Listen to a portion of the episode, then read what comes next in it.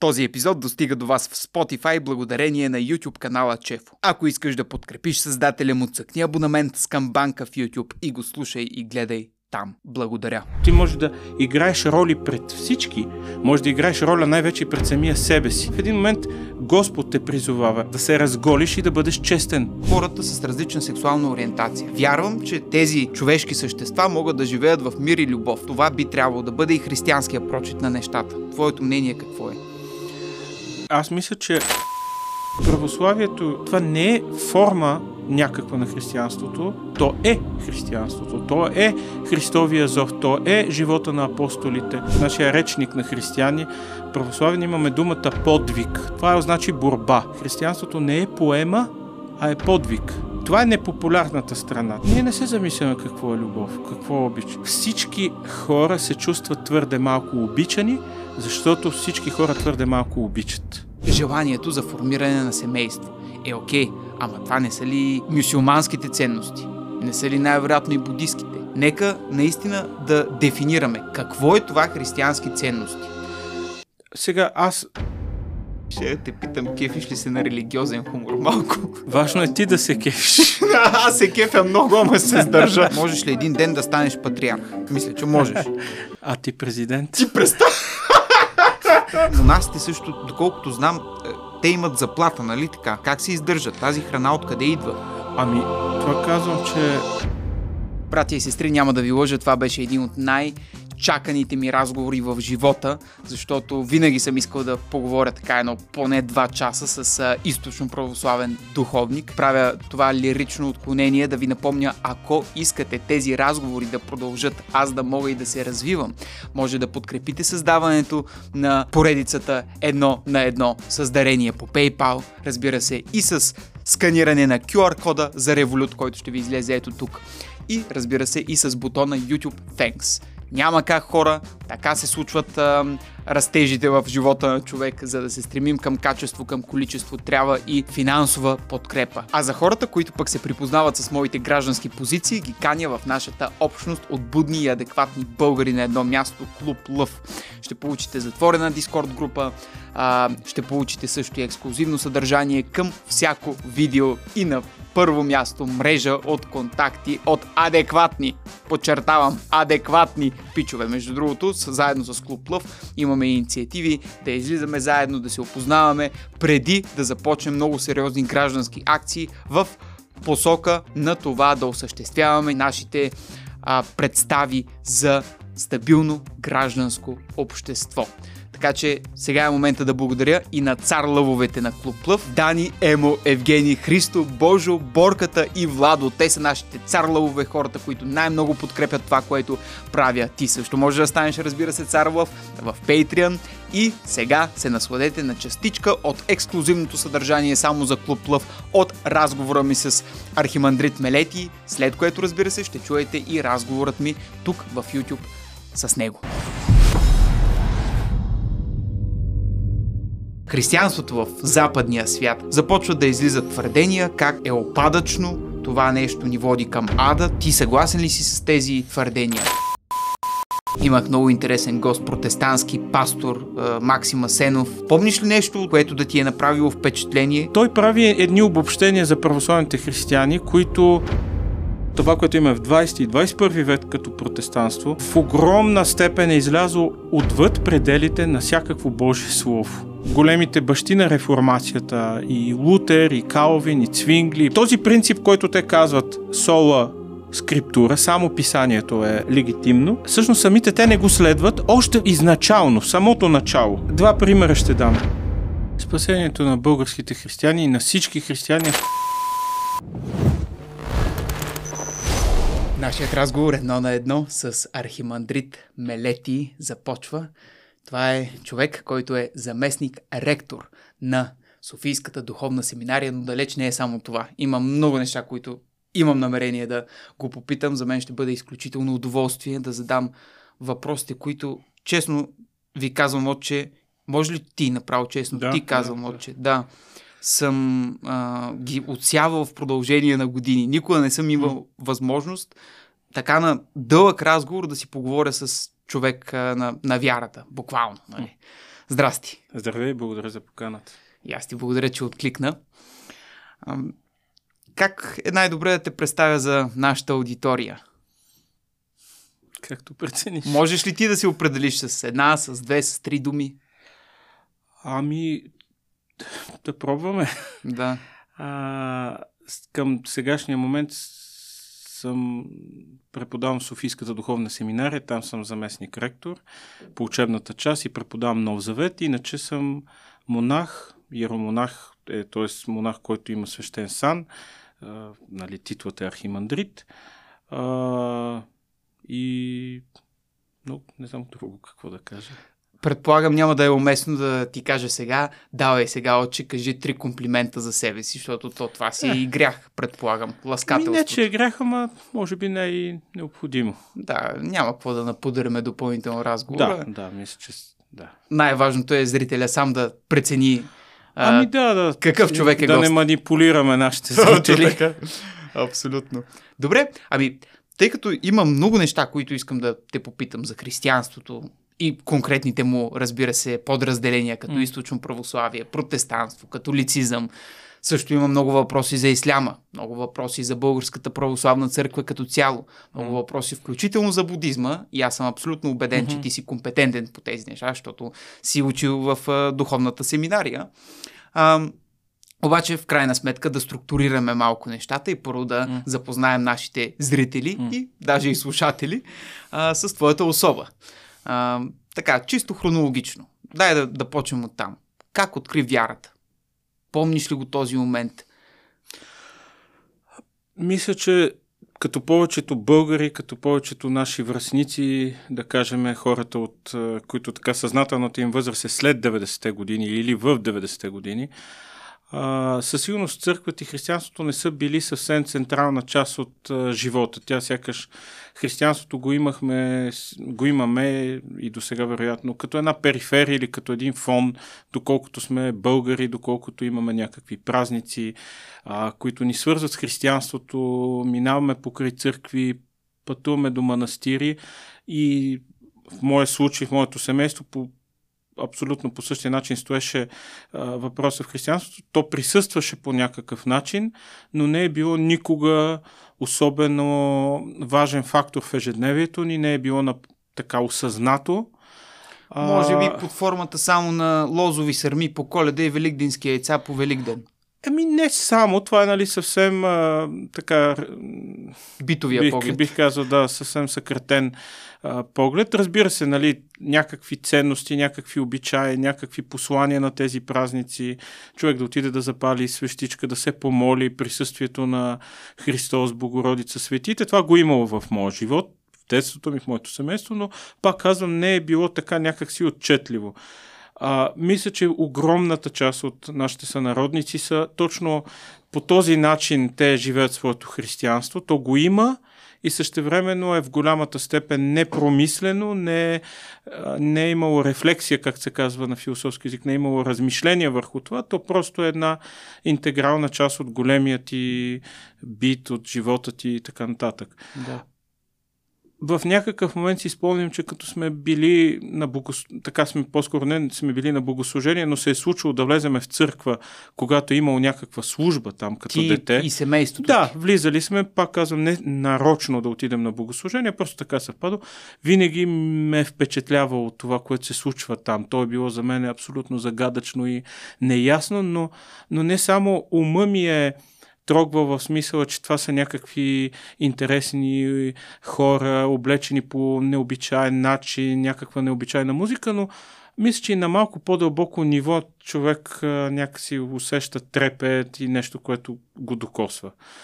По-късно си спомням, че а, темата с религията ми е била интересна в някакъв момент четох много за египетската религия бяха излязени книги за фароните, особено за Рамзес II и там имаше темата за техните вярвания, така ми беше много атрактивна, привлекателна. На един по-късен етап, а, когато учих в гимназията, учих в а, с немски, а, профил немски язик, като немска езикова гимназия, но друго училище, 31 училище, паралел с немски език. И някакси покрай езика и нашите ангажименти в а, с книги на немски язик, библиотеки, Гьоте институт, който е културния и център за немски язик, а, ми се отвори някакъв интерес към протестантството. И си а, спомням, това е че... любопитно. Да. А, и там имаше обяви в а, фоето на Гьоте институт за съвместни богослужения на немски католици и немски протестанти, протестанти в посолството на а, Германия. Колаборации. Ами те, да, някакви да, форми такива техни, а, които ме бяха заинтересували и аз тогава за православието почти нищо не знаех. По-скоро, даже в тази възраст, така начална тинейджърска, имах известен скептицизъм и като че ли а, дори леко негативно отношение към православието, понеже го редуцирах а, само до тези битови форми, които казвате. Тоест аз Да. не знаех, че православието само по себе си има много голямо християнско послание, че то е християнството, а някакси свещите, както, вие казва, както ти казваш, козунаци, ето такива неща, курбани, някакви молитви, така, но, но като че ли това е съвършено друго ниво от онзи личен призив, който в протестантските църкви, църкви или пък човек ако чете нали, и, богословието на Мартин Лутер и съвременното протестантство е много многолико, то, не е, то няма едно лице, то има най-различни форми, някои от тях съвършено противоположни едно на друго, но както и да е, в онези класове а, ми беше много интересно а, това, защото и посещавах такива богослов... Класовете, които са колаборация между католици и протестанти в Гьоте институт. Да, да, тези Добре. те- богослуженията бяха към немското посолство, имаше такива. И срещата имаше там и беседи и така нататък. Та имах някакъв интерес към протестантството. То не е било като това да съм нали, пълноценен член на протестантската църква, било тя лутеранска или някаква друга.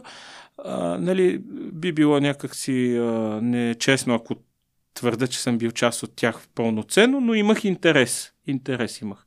Мгм. А, и те ми изглеждаха много по-интелектуално респектиращи, социално респектиращи от визията, която имах за православието. Но е имал повратен момент, очевидно, щом сега те виждам в Да. одеждите на източното православие. Да, това беше един път, защото, разбира се, нещата не стават с едно штракване на ръка. Човек си дозрява, някакси развива се, в себе си някакви неща му се случват. Впоследствие имах вече чрез мои близки хора, най-вече учители, с благодарност си спомням преди всичко преподавателя ми по пияно. Аз ходих на уроци по пияно и този преподавател, тази дама, една жена, тя ми каза, ма какво ги четеш тези неща, ела сега при нас и ме заведе в православен храм и ми отвори очите, давайки ми различни книги списания. Аз чрез литература разбрах, че всъщност православието не се огранича до това, до което аз си го представях. Нали, а, именно една ритуалистика, един битовизъм, едно препотвърждаване на народно-фолклорни мотиви, нали, а, нестинарство, някакви полуезически, полухристиянски Червени конци. бъркоти, да, които, наистина, това е едно голямо недоразумение, но то на едно оптично, така визуално ниво остава. Ти, т.е. като погледнеш към православието днес в България, като че това ти се струва, това ти се изпречква. Да. Ето сега на, на празника Богоявление, нали, казват новините беше кръщение Господне и гледаме хорото в а, Калофера. Което е нещо езическо. Ми, каквото и да е, не е християнско, не, е- не е Да. основното. Сега Не не, е мога да... Да, Абсолютно езическо и всяко. Или каквото и да е друго, нали?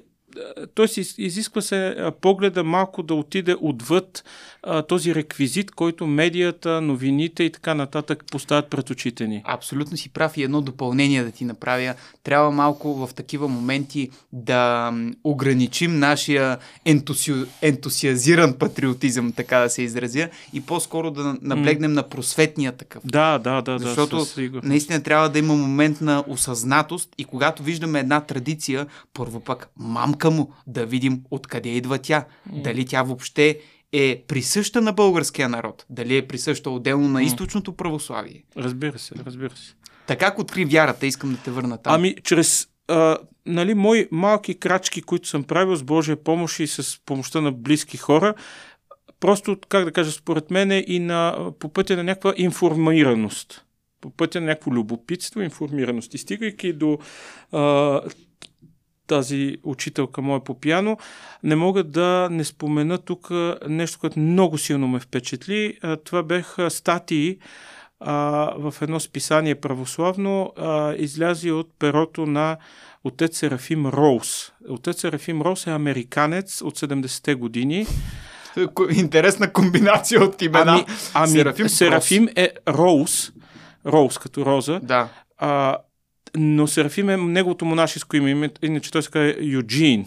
Okay. И, и този човек, значи какво става? Аз отварям, спомням си с 9-4, понеже тя където живееше, ходя на уроци, тя ми дава а, някаква книжка или списание, нещо така казва, ето прочети. И аз с такъв интерес в 9-4 в 280 четях от този човек. Кратки текстове, които той ги пише за православните християни в Америка 80-70 години. Които тогава сигурно наброяват много малка и незначителна част да, от населението но беше на САЩ. нещо, едно слово много живо, много с много голям плам, с голяма сериозност. Тоест, изведнъж пред мене а, православието и християнството се явиха в съвършенно друга светлина. Това не беше едно статично, аморфно, а, тър, именно изцяло потънало в някакви традиционни битови практики, а нещо, което е слово за теб, за личността ти, за твоята връзка с Христа и, съ, и същевременно с една сериозност и с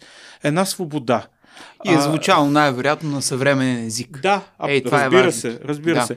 И аз, за мен, после самата личност на този човек много ме впечатли, защото това е бил един американец, талантлив, по няколко университета, който е бил, в търсене на правдата, истината за себе си, през философия, през дзен будизъм, всякакви много интересни неща. И той в пътя си, духовното си търсене, попада а, и на съвършено малката православна общност, която тогава съществува в Америка и най-вече това са били емигранти от Гърция и от Русия. И срещата му с тези хора и срещата му с православната духовност а, а, напълно откликват на неговия духовен глад. И той се кръщава, става православен християнин, в последствие става и монах и в Калифорния Санта Барбара е мястото, където близост до него той основава в а, планините на Калифорния, основава манастир, където живее първо сам, след с негови сподвижници. И това е много интересно да видиш а, православието, което ти много пъти четеш изцяло в националистично а, такъв а, етнически код, т.е. православието на българите, православието на да, гърците. Да. И виждаш в Америка при напълно различни обстоятелства един човек, а после и много хора, хиляди хора, които виждат в православието нещо много сериозно, нещо за себе си, нещо жизнено важно, вдъхновени са от него и посвещават живота си на това, популяризират го а, и това много ме впечатли. Бих казал, че този, е, тази среща много силно доведе до моето обръщане към православието, което после си се развя. Никога не съм излизал от православието. Нали? Mm-hmm. Имах интерес към протестанството, но никога не съм така. И това ме заинтересува вече към въпроса какво е църквата, как живеят християните. Това yeah. само едно интелектуално е, такъв подход ли е, който е свързан с четене, мислене и така. Или е някакъв нещо, което в ежедневието си да практикува критикуваш? Случаят с американеца според мен е доста показателен, защото виждаме, че това е, може да бъде дори и интернационална религия. Тя не е строго локална. Абсолютно, Няма какво да се абсолютно. тупаме нали, в гарите и да си я, а, така, едва ли не да се гордеем с нея, че едва ли не само ние сме я създали и от нас извира не, и, и, и така да, нататък. Да, да, да. В смисъл много хора по различни националности могат да се припознаят с нея. Ами, в момента се, да. тази религия от някои незапознати, некомпетентни, нечетящи прослойки се използва за разделение в обществото. Това е грубо недоразумение. Наистина много грубо недоразумение. Да. Защото, как да, как да ви кажа, православието е за мен и за те, които споделяме това, това не е форма някаква на християнството, то е християнството, то е Христовия зов, то е живота на апостолите.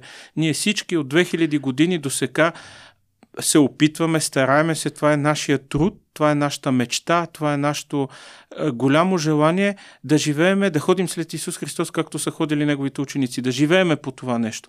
Разбира се, че със сигурност исторически много неща са се напластили, много традиции има и хубави и лоши. Със сигурност много неща не, е, нали, не сме успели, но за мен това не е някак, както като конфесия, нали, каква конфесия, католик ли си, протестант ли си. Е, все едно може да има много християнства. Ако има много християнства, значи има много христосовци или как? Mm-hmm. Нали, малко е сложно това, разбира се, но, но за мен, ако кажа за мен православието, това е християнството. И то в този смисъл е универсално, то е за всички. И не трябва да се слагат, разбира се, това, което ти казваш, някакви врати, които не могат да бъдат преминати от хора, всеки, които не са, да речем, не си българини, затова ти не може да, да, да участваш да. в християнския живот, в църковния живот. Нали? Това са глупости. Много ми се ще да разграничим трите клона на християнството и да им направим така яростна дисекция тук в, тук в мазето в студентски град. Да, Но да, преди това да. искам да те насоча към един израз, който придоби, направо бих казал и печално значение в а, последните 2-3 години, откакто започнахме да живеем в страхотна дезинформация, благодарение на военни събития на континента, благодарение, разбира се, и на а, интернетът като цяло. Започва mm-hmm. да се налага един израз, наречен християнски ценности. И този израз започна да се използва в всякакъв контекст, за да се оправдават някакви човешки злодеяния. На първо място бих желал наистина да разтълкуваме този израз, най-малкото отче какво той значи. Защото ако кажем да кажем ако кажем да кажем, аз съм като някакъв рапър, бе. Бре, браво на мене. Много таланти. А, направо флоа как тръгна. Много яко. Та, ако кажем за християните ценности, за част от тях, че това е да кажем а, желанието за формиране на семейство. Е, окей, ама това не са ли мюсюлманските ценности? Не са ли най-вероятно и буддийските? Нека наистина да дефинираме какво е това християнски ценности. Сега, аз наистина не мога да говоря от името на други хора и не ми е приятно да ги тълкувам и да ги... Разбира се, от твоя гледна да обяснявам. От Аз разбирам точка. думата ценност, защото тя наистина девалвира. Тя навсякъде. Едно е християнски ценности, въобще и самата дума ценности също много девалвира, загуби смисъл. Ако се върнем към корена, това е това, което ми е ценно. Нали? Uh-huh. Ако, кое за мен е ценно, на кое аз държа, за кое съм готов да направя компромис и жертва, защото това, което наричам ценност, ми е толкова важно и е на такава позиция в, моята, а, в моето мислене, в моето съзнание, че му отдавам предимство. Кое е ценното за мен? Нали? Да кажем, ценността е това, което за мен е важно, значимо, стойностно. И от тук, от тук, ако така се гледа, е много просто и ясно всеки да определи кое за него е стойностно на кое дава първо място, на кое дава второ място, на кое трето, пето и така нататък. Това, за което ти говориш, струва ми се, има общо с а, друга дума, друг термин и то е именно идеология. А именно а, сбор от някакви принципи, а, които добиват формата на концепция, нали? Uh-huh. обличаме, която налагаме и за която се борим. В този смисъл, християнството от нещо много дълбоко, много широко, много високо, както мисля въобще и по принцип могат да се говорят, религиите имат такава, такъв профил. И вярата. Да, вярата. Нещо много сложно, комплексно. То се редуцира до една опаковка, идеология и тук, ето, казваме християнски ценности. И ето ти цитираш, нали, християнска ценност е семейството. За мен това е, мога да кажа от една страна. Да, семейството е нещо, на което ние християните държим, нещо, което се счита за особено важно, за което трябва да се полагат особени грижи, нещо, което е тема на взискателност и, и, и, и голяма чувствителност, защото не е нещо елементарно. Семейството както се гледа като даденост, така и в днешното време виждаме, че то не е даденост. Хората лесно се развеждат, трудно сключват въобще, събират се в единство. Огромна част хора страдат от самотничество. Те могат да са сменили и 50 партньора и пак да са сами. И да са сами в семейството. Също. Може и в семейството, да, също. И с деца. Тоест това само по себе си за, за мен и за нас като християни е нещо много важно, свързано и с нашата душа, и свързано с нашата връзка с Бога, свързано е с Христос, защото ние венчаваме и, и нали, се молим Господ да, да благослови и не просто да благослови, а да по някакъв тайнствен начин да освети съюза на тези двама човеци, които mm-hmm. се венчава. Тоест това, просто искам да го кажа като една малка бележка, че то е християнството от православието гледа с огромна грижа и с особена така взискателност към темата за семейството. Това от една страна. А от друга страна, според мен се злоупотребява. А, разбира се, това, което ти искаш да насочиш, което на теб ти прави неприятно впечатление, че изведнъж се м- извличат от християнството се. няколко то- точки, като То се например капитализира да, пряко. патриотизъм, християнско семейство, не знам си какво си, 4-5 пункта и ние казваме, ето това са нашите християнски ценности, за които ще сме готови да водим битки, борби, да убиваме хора, да ги клеветим, да ги дисквалифицираме, да ги дискредитираме, това вече е лошо. Тоест, когато ти не взимаш комплекса на християнство, цялостната, mm-hmm. цялостната версия, която е сложна, да. а го упростяваш до 5-6 думи. неща, които ти консумираш в политически или в някакъв друг план. Да. И аз напълно разбирам ти какво имаш предвид, това, което говориш. И мисля, че това е злоупотреба и тя, а, нека се отбележи, тя не е съвсем автентична християнска. Това го правят определени групи хора, да, да, които... се. За разделение на обществени слоеве, да, пластове. Да, да. Това не е нито словото на Евангелието, нито словото на апостолите, нито словото на отците. Не мисля, че това е автентичното. Ние имаме пет знамена и с тези пет знамена ние тръгваме на битка срещу те, които са против тези наши, наши пет знамена. Да, нали? Мисля, да. че това е упростено и, и, и хората, разбира се, има хора, които това ги много дразни и много mm-hmm. а, дори ги ядосва, наскърбява, защото не мисля, че това е християнството. Сега, добре, като нямаш хри... семейство, добре, примерно, нямаш, не си могъл да сключиш брак или не са се получили нещата, това означава ли, че ти не си християнин? И не изповядваш християнски да. ценности. Тоест, малко е, да, просто трябва да се внимава, защото да, злоупотребява се. А, всеки случай обаче не всички християнски ценности се използват с а, политически подтекст и намерения, нали така? Можем да. ли да кажем две-три думи, които обобщават едни такива м- ценности, които всъщност пък не се експлуатират? Ами да, да, има много. А, За не да по... видим една друга част на християнството, да, истинската. Да, това е непопулярното, Стефане, християнство, защото християнството, особено и така както, нали, пак казах преди малко, православието, кое го прави непопулярно? Ти ми кажи. И това е това, което е именно не тези клишета, които са ценности и така нататък, които могат да бъдат експлуатирани в политически и идеологически план, а това е всичко, което е свързано с насилие, Доброта. ограничаване а, да. на самия себе си. Да. Това, което ние имаме в а, нашата в нашия речник на християни, православни, имаме думата подвиг. Това значи борба. Подвиг е славянска дума, иначе гръцката дума агонас, е, е, значи битка, борба, дори в спортен смисъл е означавал. И има едно такова разбиране, казва един, даже християнството не е поема, а е подвиг. Не е поема, а е подвиг.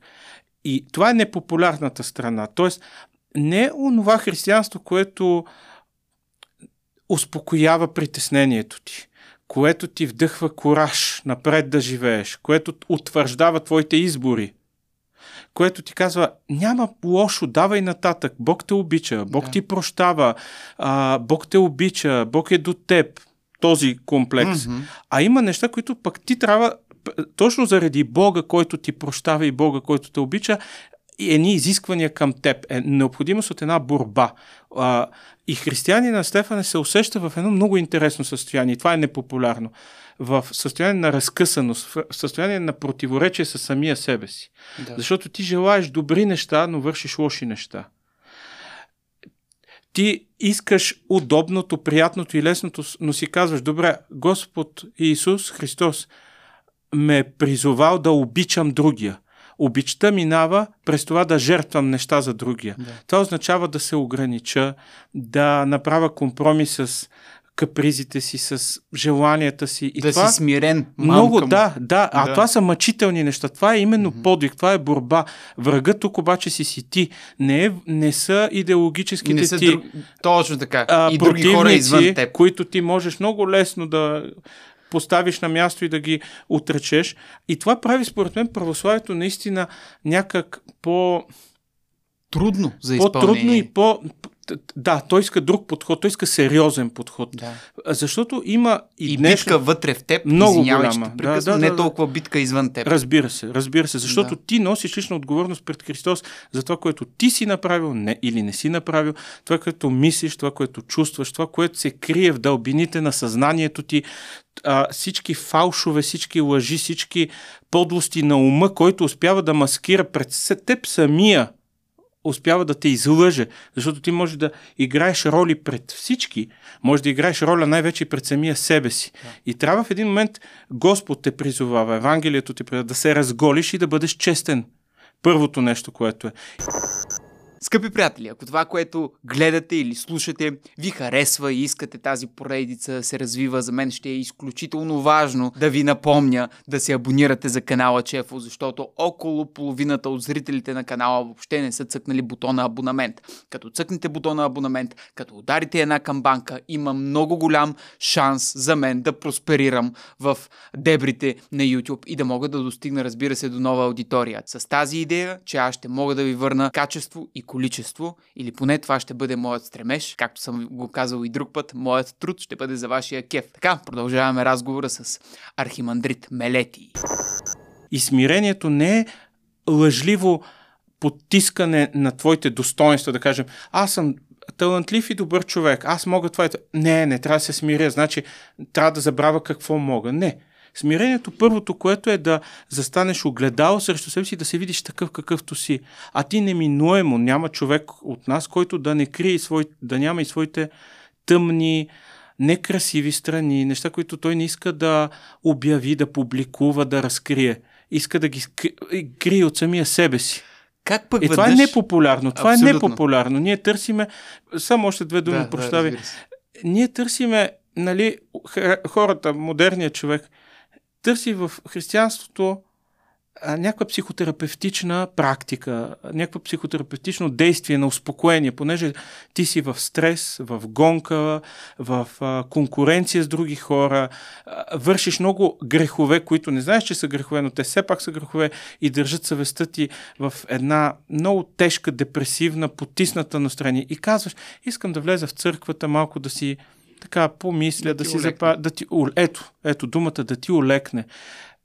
Християнството да изпълнява точно такава облегчаваща функция. То те облегчава, то те олекотява, а, то транквилизира, нали, като едно аналгетик, който те успокоява и е, Като кетамин. да, ти си ценен, ти си добър, Бог ти прощава. Нали, ето такова розово християнство, да. което ако кажа, ама добре, то не е само това, ама има и друго. Е, не, не, не, не, моля ти се сега, не ми ги разправите. не ме Нали, затруднявай. Да, да. Разбираш ли, някакси е много интересно. Хората искат да консумират християн... И ние всички имаме инстинкт да вземеме онова, което ни върши работа тук и сега, подобно Мгм. на един супермаркет, от който ти си взимаш тази, тези продукти, които в момента искаш да консумираш. Без да водиш вътрешните да, битки. да, да, да, Да. да. А, как пък веднъж а, не се употреби изразът любов към ближния и не се наложи тази християнска ценност в политически аспект или в обществен такъв. Това е очевидно наистина няма как да извлечеш някакъв дивиденд от него, защото любовта към ближния как не, може хората, да... Ти знаеш, Стефане, че и популярни личности, и по празници, говори се. Тая дума любов всъщност така идеологически, разбира се, не е впрегната, но, но се говори и точно за това никой не вярва в любовта. Това също е голяма тру... драма, защото се казва, ама ти като си християнин трябва да има любов, ето за камоня любов, ето към животните любов. Тоест тази дума наистина изключително мощна и а, динамична употреба има. И точно затова според мен никой не вярва в нея. Ние Да. не размиш... Разбира се, пр- преувеличавам вероятно, т.е. извеждам нещата до техния абсурден край, нали, че едва ли не никой не се замисля, но повечето ние не се замисляме какво е любов, какво е обич. А всички го търсиме. Това всеки, не помня кой беше Теодора Дорно, един голям немски философ от 50-те години минали век, каза, всички хора се чувстват твърде малко обичани, защото всички хора твърде малко обичат. Е, готино е. Много е интересно. Много е хубаво. Но това, нали се сеща, Стефане, че това ни връща в едно, че трябва да мислиме, че трябва да сме сериозни, че не може да сме хахо-хихи, сега някой ти звъни или ти си скроваш по а, телефона. Ти трябва малко да остане със себе си, за да ги, е тези неща да ги усетиш. И да се... Mm-hmm. Иначе ние живеем, е, как се казва, стриминг, нали? Такова едно а, поточно. Неосъзнато. Да, неосъзнато. Да, да, да, да. А, конкретно за скролването даже има израз на английски. Mindless consumption. Нали? А, безмозъчна консумация. Ти попадаш в едно това, а, такава черна дупка, това ти се случва и ти по никакъв начин не разбираш какво се случва, освен, че ти се повишават допаминовите ам, нива в мозъка и това те води единствено и само до кратковременни удоволствия, които нямат нищо общо с осъзнатостта на един индивид. Хм. Искам да върна темата към християнството в България и да споменем за неговия облик в днешния ден.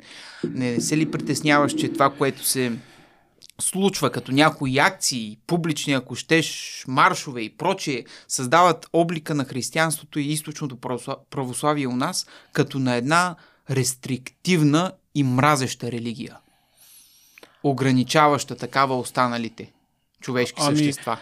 Ами, вероятно такъв риск има, т.е. има риск така да бъдат видяни някакви прояви конкретни. Сега, тук иска много разговор, иска много обяснение, защото ако става дума за някакви националистически маршови и така нататък, аз за тях въобще нямам а, никаква представа и не мога да говоря, защото не ги познам. Ако става дума за а, похода на семейството, ми за него също така, се сетих, да.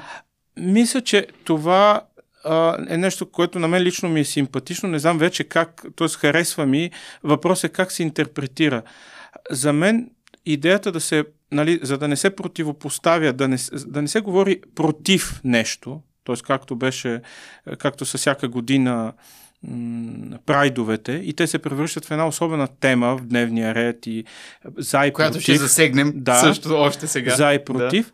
Просто тук християните, които единомислещи хора, които имат една общ подход, общо мислене, общо усещане и са част от църквата, си казаха, добре, нека не, да не говорим против, защото ние не сме реално против някого. На, това, ние не се идентифицираме с негативна, отрицателна и рестриктивна а, така. възглед, а нещо положително и утвърждаващо. И да кажем, понеже няма как по тази тема по друг начин да се подходи, се каза поход за християнското семейство, което е в най-общ смисъл и желанието да се говори защо то е ценно, защото то не е само а, контрапункт на ЛГБТ движението. Uh-huh. Християнското семейство въобще е нещо, което и да няма ЛГБТ движение.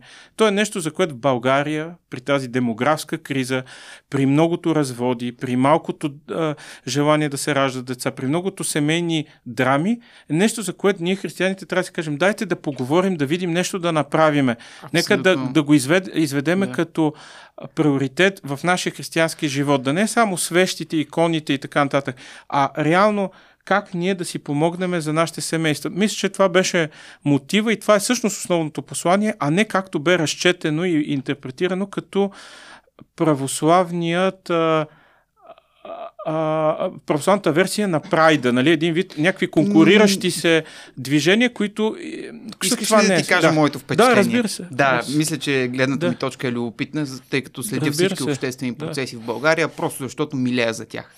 А, случая беше такъв, че дори направих видео на тази mm. тема, а, коментирайки двата похода. Впечатление ми направи едно. По принцип прави да се случва на една дата. Защо беше сложен походът на семейството на същата дата. На мен, като един човек, който съм толерантен mm-hmm. към хора с различна от моята сексуална ориентация, като в същото време наистина ми пука супер много за демографската криза в България. Осъзнавам, че семейството като основна обществена единица за прогреса на една нация е в, сериозен, в сериозна криза. И аз като един човек, който не съм отишъл нито на едното, нито на другото място, а, усетих едно такова напрежение вътрешно да избера. Дали да съм част от християнското семейство или дали да съм част от хората с различна сексуална ориентация. Mm-hmm. И това мен някакси никак не ми хареса. Защото аз както милея за християнско семейство, така и съм толерантен с другите. И вярвам, че тези, тези така човешки същества могат да живеят в мир и любов. Колкото и абстрактно да звучи, мисля, че това би трябвало да бъде и християнския прочит на нещата. Твоето мнение какво е? Аз мисля, че ако си напомним, че живееме в 21 век, и то да си го напомним не само в избира, избирателния проф, е, перспектива, това, което ни е интересно и ни върши работа от модерността, не го взимаме, а другото го забравяме. Какво е 21 век? Какво още света за този, който ние сме част? Това е плуралистичния свят. Това е общества, в които всеки глас има право на изява, до толкова, доколкото той не пречи на другите гласове да съществуват а, правото на волеизлияние, правото на защита на позиция е основна е основна нещо, което, което така много търсим и така много се радваме на този свят. Какъв е, каква драма може да има, ако в един момент не две, а даже пет шествия би имало? Може да има най-различни шествия. Защо? Те, тук беше въпрос, сякаш те се конкурират. Да, и дори да се конкурират за популярност. Тоест, аз заявявам, казвам, знаете ли, аз имам такава позиция, а ти идваш и кажеш, аз пък имам друга позиция. Пети идва, четвърти, седми. И правиме на пет различни места в София някакви. Това е интересна гледна точка, но а, моето мнение е, че тук по-скоро по този начин обществото се сегментира и това се е част от, Това е абсолютно част от света, в който живем. Не може да си, а, а, как да кажа, не може да да говориш за правата на всеки го, нали, това, това голямата философия, която седи за ЛГБТ движенията, и да казваш, да, ето ние имаме, значи всяка сексуалност има право на глас, всеки един а, отделен казус трябва да бъде изявен, популяризиран, той не трябва да бъде от мнозинството потискан. говориме за соци... а, статистическото мнозинство. Mm-hmm. Всеки има право нали, нещо да си каже, да си говори. Това не значи ли сегмент, не значи ли разчленяване на обществото? Това не означава ли разединяване? Защо изведнъж по всички медии казваха, това разединява? Ами, то това е част от демокрацията, защото демокрацията означава, че всеки член или общности имат право на гласове. Това само по себе си вече е разединение. Аз мятам, че трябва да има такава политика, а друга група смята друго. Това само по себе си да имаш позиция е форма на отчленяване и отделяне от общото. Иначе ние трябва да, да кажем, ние нямаме позиции, имаме едно общо да седнем да си напишем 3-4 правила и да кажем, те са, то това е тоталитаризма. Абсолютно, прав си. Добре, да, ама аз ако да кажем имам позиция, която съвпада с 2, 3 или 5 движения и те са в един и същи ден. Ти ще прецениш. Както в един момент, в един Трябва ден да има три концерта. Избор. Така ами ти обичаш примерно три стила музика и има в момента три концерта. И ти ще обвиниш ли продуцентите или пък тези организатори на концерта, прино защо сложи ти концерта в петък вечерта, когато знаеш, че същата вечер го има и еди кого си? Сега това, което аз говоря е по-формално, само искам това да обясня. Uh-huh. Аз говоря, че на едно формално ниво не виждам никакъв проблем в това. И по-скоро виждам проблем в това, че правят проблем от това. Защото всички казаха, ама вие разединявате. Ма то свободата политическата и социална свобода е в това да можеш да защитаваш позиции, които са различни от другите. Това пак казваме форма на разединение. Тоест, само по себе си разединението не, не се мисли агресивно, аз те настройвам срещу някого, да. а, защото ако е това, това е вече негативно. Ако нали аз... знаеш, че... Да, да, извинявай, че те прекъсвам. Нали знаеш, че аз ако отида първо на единия а, поход, а, шествие, и след това отида на другия, хората ще ме помислят за тотално сбъркан пич. Тотално ненаясно с това какво иска. Аз ще се почувствам изключително неадекватно mm-hmm. и неуместно. А е факт, че аз подкрепям и двете неща. Mm-hmm. И християнското семейство ми е изключително важно да може да се съживи в формата на 21 век а, в родината ми Мгм. и другия казус ми е пак на сърце. Какво правя аз? Дай ми съвет. Ако така седат, както ти ги казваш нещата, сигурно се изисква една много по голяма задълбочена задълбочен анализ, защото ето тук ще кажа второ, това, което казах първоначално беше за формата на тези, какъв е проблема, че има два похода в един ден. Но второ искам да кажа за този поход на семейството, каква е неговото а, разбиране. Освен, че то е за това, че е хубаво да има семейство и- тази демографско-социална страна на въпроса, тя има за нас духовни измерения. Тоест, не е, че а, давайте да имаме деца, дайте да облегчим законодателството за майки, дайте да говорим за детските градини. Въобще цялото това, тази инфраструктура, която върви около семейството и която, да кажем, в България в момента е по един начин, искаме да я подобрим, за да може по-лесно хората да имат семейства, да гледат децата си и така. Това не е само тази страна. Нали, Тоест, тук трябва да се каже и нещо друго. Този поход, аз не знам, всякакви хора към него могат да се включат Да, да. и да не, създадат... имаше много криви физиономии да, на двете това места. са вече, да, други неща. Но Девианти винаги ще има, както да, се казва. съвършено точно. Да. Това, което инициаторите, които аз познавам, имаха като идея и имат, е да се говори за въобще християнското разбиране, православното разбиране за семейство, което тук вече казваме това, което може да бъде успорвано, разбира се, е съюз от мъж и жена. Мгм. А, това нещо е очевидно за нас много важна, основополагаща. Втория план е опасенията на хората, на православните християни и не само на християните от православната църква, това и от други християни имат опасение, че тази, този ЛГБТ дневен ред, който има желание да навлезе и в образователния процес, и в възпитателния процес, и да бъде част от една, да стане част от културен фон. Тоест, да, не като да, доктрина едва ли да, не. тук хората имат опасения, притеснения, съпротива, недоволство, несъгласие.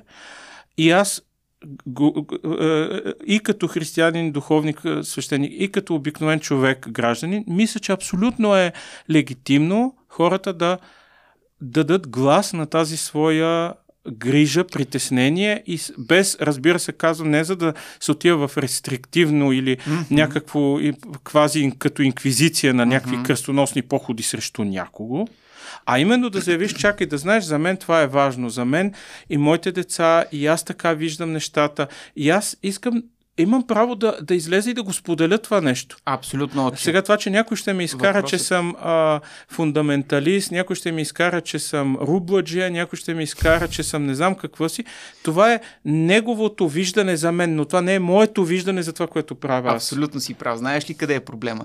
Че много малко хора са толкова благи като теб и тази позиция и това заявяване на мнение се изродява в последствие в фобия, в омраза, в агресия. Това не е църковно, не е православно. Да, Със как можем сигурност. да ограничим тази агресия, която между другото, естествено, ако говорим в контекста на двете шествия, я, я има и от другата страна.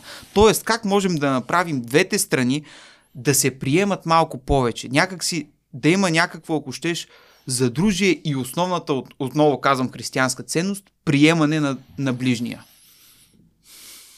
Въпросът е много труден, а, т.е. аз не знам какво може да се предложи, освен всеки да бъде и двете страни да са м, Знаеш способни на разговор и да не... Това, което много пречи е да изключиш достоинството на другия за твой събеседник. Това звучи много общо и, как да кажа, не... Може би много не, не, точ, не конкретно. А, има риск да се разберат думите ми като някакво из, излизане от ситуацията, но мисля, че е, трябва за да се обсъждат тези теми, да има малко по-малка преднамереност, защото е, има една преднамереност. Абсолютно. А тя идва от липсата на компетенция и на възпитание, по мое Със сигурност мнение. и много други да неща. За да се разбере кой какво иска да каже, защото тук става и една комуникационна какафония. Това, което аз казвам, до тебе стига по, по като съвсем друг текст, като съвсем друго послание. Аз не чувам, дори нямам желание, т.е. ти нямаш желание да ме чуеш, аз нямам желание да те чувам. Всеки иска да си каже своята тирада, своето нещо, а, своята позиция и не се вслушва, не желая да приеме с достоинство.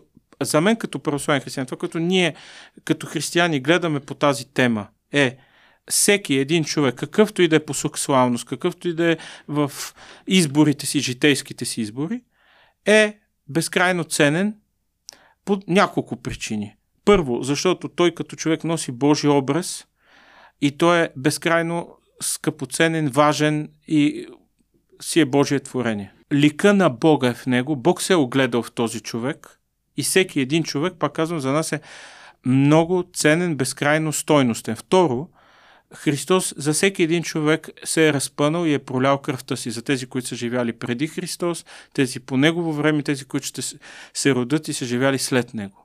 Това са две причини въобще християнството да има така наречената, тук ползвам една дума техно, терминологична, техническа антропология, т.е.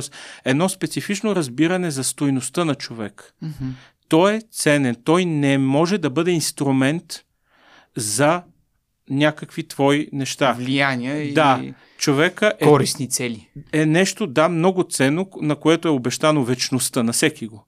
Ако само един малък историческа, просто в скоби да, да кажем, целият съвременен свят, който ние не спознаваме, цялата тази свобода, всички привилегии, с които ние в Западна Европа, в Съединените Американски щати, въобще така наречения Западен свят, се ползваме като хуманизъм, човешки права, човешко достоинство, това всичко извира от християнството. В никоя друга цивилизация, нито ислямската, нито будистката, нито а, индуистки или пък други форми религиозни, не са родили такова разбиране за човека точно за това, че Господ е дал своя образ за всеки човек и е пролял кръвта си за всеки човек, го правят човека изключително ценен. И ако вие гледате исторически как в Европа се развива разбирането за права, 17 век, примерно, Джон Милтън, когато има спор в британския парламент за свободата на словото, той казва, човека не може да бъде ограничаван в неговото а, изразяване на мнение, защото той е Божий образ. Как може ти да ограничаваш? Прекрасно. Да. И искам само това да споделя, че от една страна за православната църква всеки един човек е ценен и важен, независимо от решенията, които прави, изборите, които прави, пътя, който е. От друга страна, между това да уважат се, да те ценя, т.е. това е много повече от толерантност това да те ценя като Божие творение е много повече от това да те търпя. Защото думата да. Тол... Знаете, толерантност, толерантност е търпимост. Търпимост. Това значи да. аз те понасям и изтърпявам те. Какво да. мисля, как а, а, те възприемам съзнанието си. Може би аз и да те презирам, може и да те дисквалифицирам, да те отбягвам. То, тоест можем да кажем, че толерантността не е нещо християнско. Да, Хубаво, Стефане, да. Директно си Нашето е много по... Вашето е приемане и... евангелското, да, да цениш. Тоест, да цениш, не само да. го приемаш, а ти го цениш и в него. И, и точно защото всеки човек е безценен и, и, и крайно м- важен, макар и за съжаление в историята, аз сега си представям просто как някой ще ни репликира и ще каже, о, че какви глупости разправяш като... Това ти го гарантирам. А, кръстоносни походи инквизиция. Но това са едни а, абсолютни мутации и абсолютни а, извращения на вярата. Това не е вярата. Това са.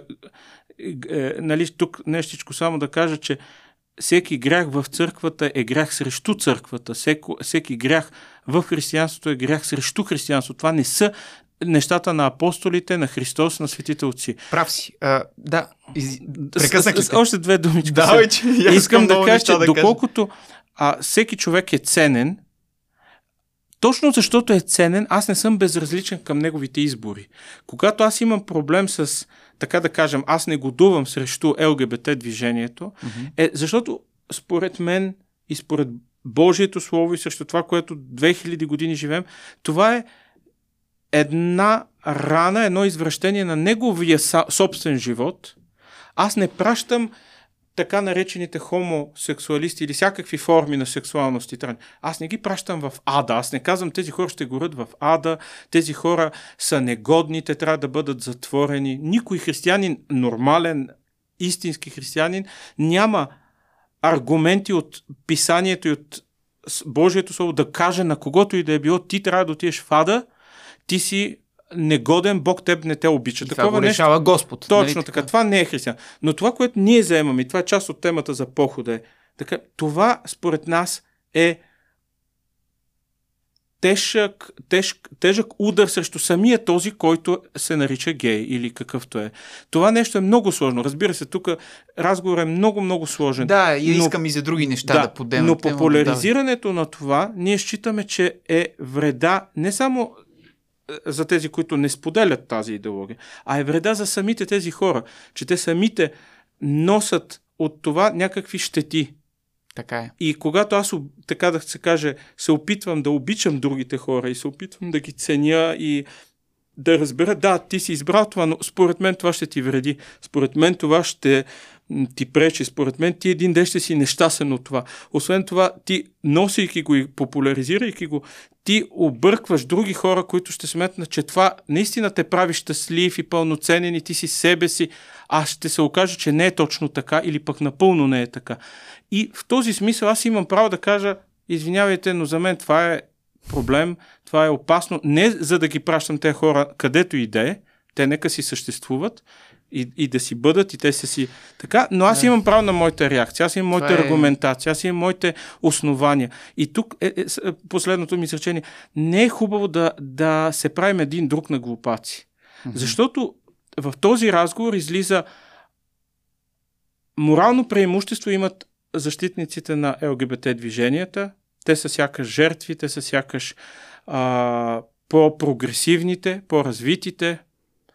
А в една мрачна светлина седат тези, които пък не са съгласни с тях. Това са някакви а, хора а, полунеандерталци, хора не излязли в светлината на просвещението и модерността. Те седат там някъде до те своите котли, в които изгарят инакомислещите. А, и ние не искаме с тези хора да имаме общо. Това е някакси да те правят на глупак. Тоест да не се изслуша внимателно позицията, да не се да. чуе аргументацията. Това не значи, че ти ще се съгласиш.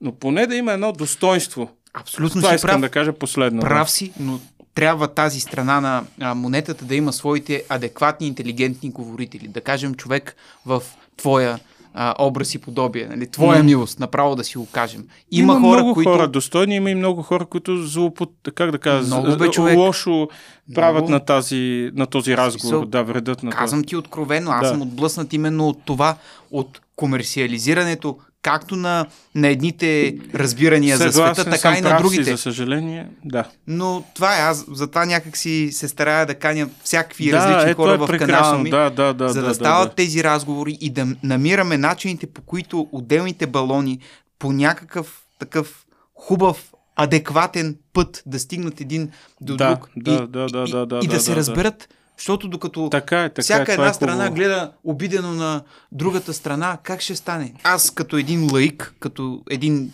бих казал, нерелигиозен човек, вярваш, но нерелигиозен, как мога да си ги разгранича най-лесно в съзнанието? Ако, да кажем, утре искам аз да стана едно от трите. Католик, протестант или източно православен. Дай ми някакви, моля ти се, характеристики на всеки клон на християнството. Искам. Ама обективни такива, Да, да, да. Се. Но, Стефан, виж, според мен това иска много. Това не е така лесно. Това не е да прочетеш опаковките на три вида вафли. Вафли. нали?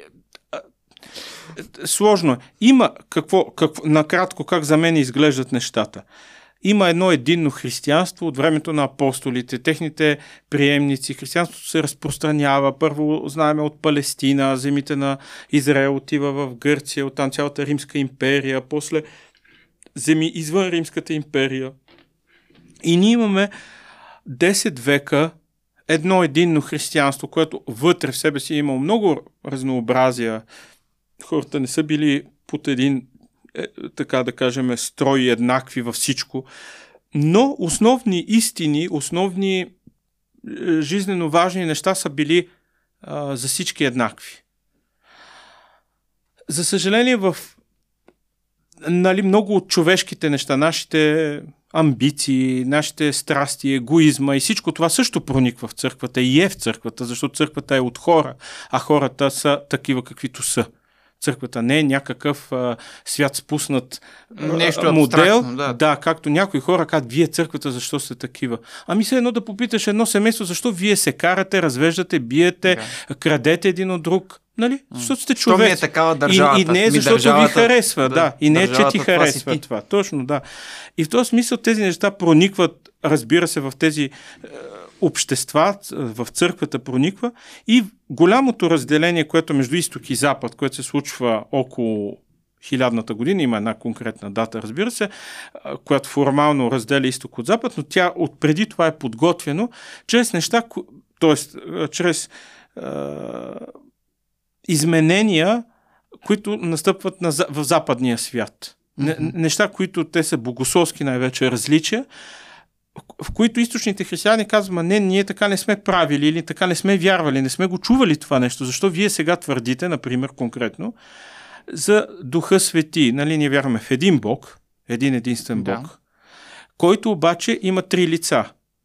И това е една тайна, един парадокс, нещо сложно, но както и да е, ние така го вярваме и така е открито в писанието, в Библията.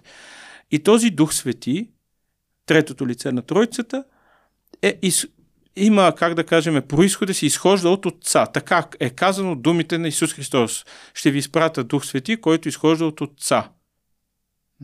Точка, нали? Мисля, че разбирам. В един момент обаче в западния свят, в, в, по-скоро в Испания и оттам вече просто да не натоварваме нашите зрители с излишни подробности, но това нещо е... На мен, само да ти кажа, главата ми гърми вече. Да. Хем, имам известна компетенция, много ми е сложно, но ми е интересно. Просто на, да, да кажем така, е, е, в западните християни в един момент твърдат да, но Дух Свети изхожда и от Отец и от Сина. Това изглежда някакси много абстрактно, много сложно и някаква дреболия за какво ни интересува, Да, но не е така така. изглежда. Не, не, но знаеш ли защо не, не е все така? Защото Бог за мен е тайна, която се открива и тя в акта си на откриване към мене, както се едно да представим две личности, и ти нещо ми разказваш за себе си. Иначе ти за мен си загадка. Аз не мога да те разбера, ти си напълно различен от мен. Но ти, поради добрината си, добронамереността си, това, че има нещо, е, симпатия имаш към мен, ти решаваш нещо да ми разкажеш за себе си. Това, което ти ми разказваш за себе си, за мен е много ценно. Защото ние сме тотално различни с теб. Аз не мога да си те представя тебе, не мога да те конструирам като образ, но ти си направил добра стъпка и си ми разказал нещо за себе си. Това съм аз. И аз трябва да пазя това, което ти си открил за мен, тази, да кажем, абс, абсолютно опростенческо, но тази визитка, която ти си ми дал за теб, това, където си ми дарувал да надзърна през някакъв процеп и да разбера. Трябва да го пазя. Аз с това ми е ценно, защото това ми е подарък. Това не са мои философски измишлотини, мои човешки а, модели. Аз мисля за Бога, че Той е тройца или четворица или петорица. Не, самия Бог се е открил на мен и ми е казал нещо, дал ми информация за себе си. Следователно аз тази информация пазя като нещо много ценно. А с тази, грубо казана информация, далавери не мога да правя. Не мога да кажа, дай, знаеш ли какво, дай да сложим тук това или това да променим така, а пък може и така. Това мога да го правя с всичко останало, с моя си свят. Моя си човешки свят. Мога да, да кажа, земята е кръгла, не, не е кръгла, е квадратна, не е квадратна, е такава. Можем да си говорим за човешките взаимоотношения, а, маскулинен свят, феминистически свят. Нали, тези неща са условни, те търпат дискусия. Но това, което Бог ми е разказал за себе си, аз да го сложа на една маса и да кажа, знаеш какво, понеже ти мислиш така, пък аз мисля така, дай да намериме среден път помежду си и да, да дадеме ново определение за Бога. Защото така сме се разбрали. Това за мен е куштунствено. Това е и това не е за мен, това е за християнската съвест. Тоест, ние правиме градация между това, което ние, човеците, говорим за Бога и това, което Господ е разкрил за себе си и което ние пазиме като зеница на очите си. Това е така нареченото учение на църквата или учението на християнството, догматиката. Набор от неща, които Бог е разкрил. Какво е разкрил Бог? Бог е разкрил, че е Тройца.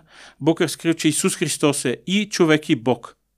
И ето такива неща. И когато на Запад в един момент така се случва, за съжаление, така, ами това не е, Дух Свети не изхожда от, а, от Отца, но и от Сина, православният така, източен свят казва, не, не, това не е така, така не сме го чували, така не пише в писанието.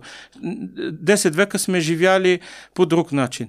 Да, ма те казват, да, ма логически, философски, еди как си обословано. И тогава става първото голямо разделение между изток и запад. Разбира се, има и много практически и други разлики, но те са били незначителни. Оче, боли ме малко главата. Трябва Спираме, да добре. Това е прекалено много информация. Да, да, да. да. Но искам, за мен, виж, знаеш ли кое е важно? Да се, да се пази сериозност, да се пази уважение към тези разлики, а не да се... Защото другото е едно, когато ти не разбираш дадено, дадена сфера, ти си склонен да кажеш, това са дреболи, детайли. Вижте там, разберете се и дайте да пием по една бира. Това да пием по една бира не е проблем. И това да се разбереме, да сме близки приятели или пък да не сме приятели, също не е проблем. Въпросът е, че има една сфера, която не ни принадлежи. Тя ни е подарък. Тя е затова изключително ценна за нас като вярващи. Да. И аз мога да всичко като човек с теб да споделя.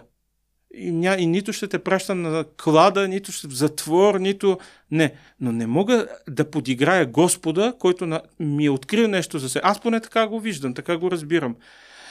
И затова, когато се говори за различия между а, християнството, между вярата, трябва да се има предвид, че това е нещо сериозно. Това не е така. Много хора, понеже нямат а, отношение към... Това е, е какво толкова? Но това какво толкова, всъщност въобще не е какво толкова, защото значи ти нищо не си разбрал. И просто трябва да проявиш малко повече търпение, малко повече а, сериозност и да кажеш, я да видим, а за какво вие спорите? Наистина може би има нещо, а, нещо значимо мисля, че това е много важно, да се отдаде сериозност, а не да се а, така опростят нещата. Оче, ти като запали тук и то няма край. Просто не, не мога да те стигна. Съжалявам. Аз трябва тук с някакво тълкование до теб, нали, да стоя с не, някакъв аз се надявам речик. да е много простичко, защото Абе, край, не. край... Имаше моменти, в които ми беше просто в другите врат, направо ми грами главата, но ти благодаря, защото а, тези умствени усилия, които прави и водещия, и зрителите са от полза за нашето силово вещество. Нека да обърнем а, малко внимание на твоя личен индивидуален път в а, християнството. Ти да кажем си бил монах. Колко време? Ами аз и до сега съм такъв. О, извинявай. Чакай, ние, ставайки в манастир. Веднъж, в манастира, да, да от 2012 съм поступил, 2013 постриган и да, в Дивотинския манастир до банки. Да. Какво значи постриган? Ами, това е формата, в която ти ставаш монах. Ако преди това си човек на изпитателен срок, проверява себе си, така наречения послушник, нали, някакъв период си такъв, след това вече начинът ти да приемането ти, даването на монашески обети и, и това, което тук нататък се нарича пострижение. Да. Ще те питам, кефиш ли се на религиозен хумор малко? страни от, страни от контекста Важно на разговора. е ти да се кефиш. Аз се кефя много, ама се сдържа, защото ми идват големи простоти. Честно казано. Добре, как по-точно те постригват? В смисъл, оформят те по някакъв особен начин. Не, или... не, постриг не, е, не е като фризура или това. Да, отрязва се част от косата на човека, но той е символично и е а, знак а, за новия живот, решимостта да обличаш се с тези дрехи, които ние носиме и така. Знаеш ли защо те питам? Защото точно този твой период ми е зверски любопитен по една причина. Аз, като нали, всеки предполагам млад човек, който обича да пътува в страната си, в родината си, съм ходил на много манастири. Редовно комбинирам mm-hmm. манастир с, да кажем, някоя екопатека или нещо mm-hmm. подобно и влизам в манастир и виждам един такъв отец ли, монах ли, аз не да, знам как да, да го да, определя. Да, да, да. И то е едно такова спокойствие в този манастир. Те често са отдалечени от града. А, то няма звук, де, дето да излезе от това, mm-hmm. това място. И съм се питал, тия хора какво правят по цял ден и не се ли побъркват? Наистина най-откровенно го, го задавам този въпрос, защото аз, да. според мен, много тежко бих понесъл едно такова изолиране от обществото. И uh-huh. има ли го въобще това изолиране или то е само привидно? Ами то го има и го няма. А, наистина има нещо много забавно, да не кажа и смешно, в начина по който хората а, си представят живота на монаси, на монахини. Едва ли не това е някаква рекреативна база, някаква вила в планината, някаква хижа. Аз точно обратното. В която отдъхваш, която слушаш птичия, птичите песни, до ручая и така нататък. А живейки там и знайки какво е напрежението, и знайки какво е въобще наистина тежестта на този път, абсолютно е смехотворно това. Uh-huh. Тук слагам скоба, може би някъде, някога има такива места, които наистина човек влизайки няма какво да се лъже, наистина това прилича като, да кажем, нещо много спокойно и така. Но това е външ, как да кажа, това е първата ти асоциация и слава Богу, че е така. Слава Богу, че хората, влизайки на тези места, не получават паника така. Паника така и да, са успокоени и така. Това е хубаво. Но живота на хората, които са избрали този път и които искат истински да е този път, не само формално в дрехите или в местожителството, а наистина целият път. Това е достатъчно сериозен живот. Достатъчно, доста сериозен Ама, добре, живот. Добре, обясни. Е, така, разкажи малко за един ден на един монах в един отдалечен манастир. Какво се случва сутрин? Първо обед, имаш, вечер? да, голяма част от живота на, на монаха е свързан с богослужение и молитва. В крайна сметка човек за това. Манастира и монашеския живот създават условия за духовен живот и за нещо повече от това, което ти в града можеш да си позволиш. Идеята на монашеството като цяло е в по-максимална степен да изпълняваш евангелския закон. Това, което ние четеме от Господа каза на учениците си, християните от древност които имат по-силно желание, така както е разликата според мен между човек, който рита футбол в квартала и му е приятно, а има и някой, който иска това да му бъде целия живот и отива да се запише в отбор и съответно има режим някакъв и тренировки Аха, и ограничения. Кажеш, за мен футбол е целия ми живот. Аз не искам той да ми е хоби, не искам да ми е нещо в събота, което правя с Разбрах. приятели, а нещо, което виждам изцяло себе си в това. И това ми е много скъпо и съм готов да много да жертвам за това. Така е и християнина, който казва, аз искам в максимална степен, доколкото мога, да отдам живота си, силите си, трудовете си на Христос и да го следвам. И това се изразява в следния начин. Първо имаш богослужение, което е молитва към Бога в храма, с песнопение, което е и молитва и за целия свят, защото по време на това богослужение ти наистина се молиш за всички, които познаваш и които не познаваш. Колко време горе-долу едно такова богослужение? Ами сутрин може да е, да кажем, средно 3 часа, Майко! ставаш в... Ние ставах, нали, рано сутринта в 5 часа ставаш. Ва. И, и то е нарочно. Тази, м- тази суровост на живота, тези по такива дисцип... как да кажа, дисциплиниращи условия нарочно са избрани. Това Да. не е, че някой. А Да, ти да. го искаш, за да може да държиш наистина и тялото си, и волята си, духа си, ума си. Да си войн. Да, Да в една воин на друга кондиция. Не да, не да си почиваш и да ти е най-удобното Да. имаш молитва сутрин, нали, богослужение утрена с литургия, които са, да кажем, към 3 часа и след това цял ден ти имаш да работиш. Имаш всички неща, които човек, да кажем, е, има да си свърши вкъщи, само че ти там се и, и за храната си, и за отоплението си, и за всичко ти сам трябва да се погрижиш. А, Ниви, ако имаш някакво стопанство с животни, ако имаш нещо, чрез което да кажем някакъв труд, който, с който да се изхранваш, да правиш примерно нещо, което да продаваш. А, Всъщност- Яденето е ограничено, т.е. Да. по принцип това, сега някой ще ми каже, ма ние сме видели и това и онова по българските манастири. Аз не знам, човек може да види всичко, но монашеския живот е свързан с Лишение. редуциране на храната, на съня, на много други неща, на комфорта ти, свързане с редуциране на най-вече на собствената ти свобода. Е, това ме побърква. Това Да. ме побърква да, Да, си го това представя. е така. Това е, и, и, това, което ти казваш, нали, човек да остане с, в тишина, това наистина всъщност е много по-голямо натоварване, отколкото човек си им представя, че пък напротив е, е много, Отче. колко им хубаво, те си седят там. Оче, аз Да. бях в Survivor, А, ето в ти. това реалити. Там, казвам ти, беше страшно. Точно защото Мгм. слушаш през целия ден тази тишина и ти си абсолютно самотен. Така че Да, мисля, да. че и, съм изкарал първо ниво на монашеството. Да, слава Даже между другото, благодарение на Благо Джизъса, който си беше взел една малка библика, съм изчел и Библията сигурно два пъти. Ами, ето, напълнено е времето със смисъл.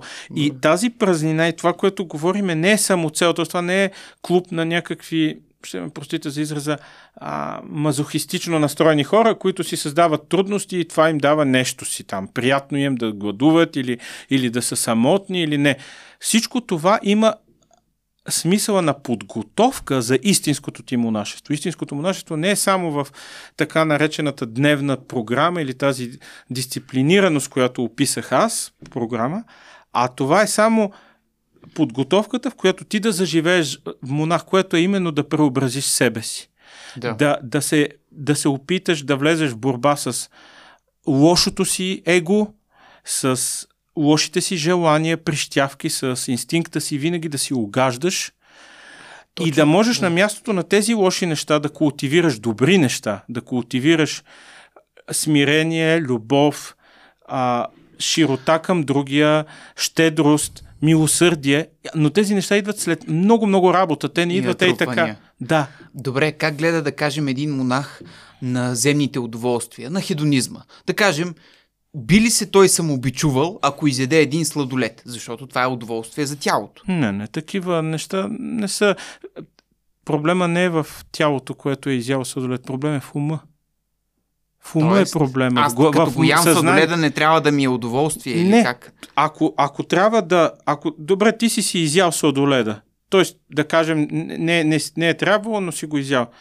Това, което трябва да правиш, не е да, се, да, да си удръш езика или там, не знам, или да се бичуваш или такива форми. Защото въпрос е да анализираш защо се докара до това, защо пожела толкова да си угодиш и съответно да си наложиш някакви неща, не физически, а просто като, най-малкото като самопризнание. Това е много по-бичуващо, ако си кажеш, а всъщност аз съм един много, много, много, много слаб келеш, който дори на един сладолет не успя да устои. Повлечен това- от земни Ето, удоволствия. да, да, да, ето това нещо е много по-бичуващо да кажеш, аз съм всъщност един никой, защото един сладолет ме победи. Аз съм едно духовно джудже. Добре, да, ето, Това, това, е, е сега... много по-болезнено и истинско. И след това, като си го признаеш, тук искам това да, Да, да кажа, Стефане, да. за да не си представяме само, че това е някакъв йога живот, такъв само, само регулираш се аз и аз с моите правила. Тук най-важното е да можеш да си създадеш условия е, Христос, Господ Бог, да бъде в твоя живот. Когато всичко това нещо си направил с богослужение, с опита ти нали, да победиш своето его, опита ти в да постигнеш добри неща, добри качества, добродетели, Мгм. това е единствено важно не за да колко добър съм аз и съм станал духовен, а че аз искам така да привлека Христа, Христос, моя Бог, в моя живот, Той да участва. И когато не ми стигат сили, това исках да кажа, когато не ми стигат сили за това, аз да кажа, Господи, помогни ми, Господи, преобрази ме, бъди Ти моя учител, Добре. треньор, а, коуч ли, как се казва? Life coach. Да, да ме научиш, да, как да се справя и как аз, наистина, знайки си, че съм наистина един слаб и такъв безволев и мухлю и каквото мога да се нарека негативно, аз обаче не се предавам и искам да ми дадеш твоята сила и благодат да превъзмогна себе си и поне в нещо да не съм предател спрямо тебе. Това, което съм заявил, че уж искам да те следвам, да не бъда дезертьор, да не бъда предател, а да върва след теб и затова постоянно аз те призовавам. Това е монашеството. А Постоянно добре, отказ от следването на Господ ли е консумацията, да кажем, на храни, които доставят неимоверно повече удоволствие от хляб и боб? И да, и не. Разбира се, Господ не предира. Не мо... Това е просто, как да кажа, даже някак си и смешно и нередно да се е тези дреболи, нали сега, постил ли си, не си ли постил. Господ кого... въобще занимава ли се с храната? Това ли ни е? Въпросът е, че отношението ни към храната, както отношението ни към всичко, показва отношението ни и към, Хри... към Господа. Не е проблема в храната. Както ти можеш да си имаш, да речеме, да си във връзка с някоя, с друг човек, с момиче. Това, което тя предира към тебе, не, не са това сега, защо не дойде с мен там или еди къде си. Не е това толкова важно. Важно е, Да. че ти чрез това си действие всъщност а, а, декла, декларираш или утвърждаваш или своето добро отношение към нея, или своето безразличие. Или ти казваш, да, ето правя това за теб и го правя до край, или пък не, гледам си кефа сега и ми се гледа примерно Разбира. какво е проблема да гледаш Шампионска лига? Какво е проблем да си пуснеш а, компютър и да си играеш игри? Нищо. Не е проблем за този човек. Но, да не ти, забравяш. Да, но ти така показваш всъщност какво ти е всъщност отношението към него, на какво си готов. Тоест не трябва така, те е дребнаво, това няма значение, така, дребнаво да се разглежда. Това, което седи зад тези действия. Ох, много, много интересна тема е това. Много ми е любопитно, наистина. Има една мистика в това, кое ви е позволено, кое не ви е позволено. Точно за това разпитвам Нашия апостол такива Павел, ето сега ще ти дреболи. кажа, а, а, нашият апостол Павел, светия апостол Павел, е, който говори, много разсъждава своите послания, това е част от Библията, от Новия Завет. И той казва, всичко ми е позволено, но не всичко ми е полезно. Тоест, монаха или християнина не е роб на някакви забрани. Постни, сексуални или каквито и да, от какъвто и да е порядък. Това не е едно, и това много, честно казано, ме, не, не ми е приятно и ме дразни, когато се свежда християнството и особено православието до набор от забрани и съответно тази пиперлива такава, такова иронично, а сега ти заобиколи ли, хапна ли, яде ли дядо Да, попети? Да, да, Ма нещата са много по-различни. Абсолютно различни. Ти имаш свобода. Това, което сме си наложили като някакви правила, е защото сме разбрали, че това ни е полезно. И защото това е един комплекс от отношение към ти се опитваш, как да, как да кажа, да избяга, а, опитваш се да надхитриш самия себе си с тези неща. Защото ясно е, че ти се яде, ясно е, че ти се еди какво си, всичките. Обаче разбираш, че това не е само, че не е полезно, а то те изражда, то те злепоставя пред теб самия. Ние много добре веднага могат да ни излезат карикатурите на някакъв, който се е скрил въгъл и си яде хамбургера, друг, който се налива с алкохол, трети, който не знам си. И виждаме, това е карикатура на човек. Е, християнството те, ти казва, виж, тези грехове, тези твои зависимости, тези твои много големи привързаности те правят карикатура. Ти Ти се сами... правят слаб. Да, ти, ти заприличваш на нещо грозно. И затова, за да, за да си, като един спортист си кажеш, чакай, за да не пусна коремче, за да не бъда така, за да съм във форма, аз трябва да си направя една програма, която да ме държи винаги в тонус. И, и физически, и ментално, и духовно. И тези неща с забраните са всъщност само едни инструменти да те държат в тонус. Те не са цел. Това не е християнството. Ти спортуваш ли? Не. Защо? А, нямам време и а, не ми е...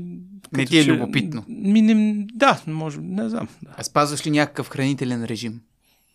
И с какво се храниш? Ами, като монах първо не ям месо, ако това е нещо като хранителен режим. И имаме дни, в които съответно са постни дни, в които пък не се яде въобще животинска, е, т.е. всякаква животинска храна. Да. Да. На каква храна наблягаш най-много? И, и коя ти е любимата храна? Нямам някакви специални предпочитания.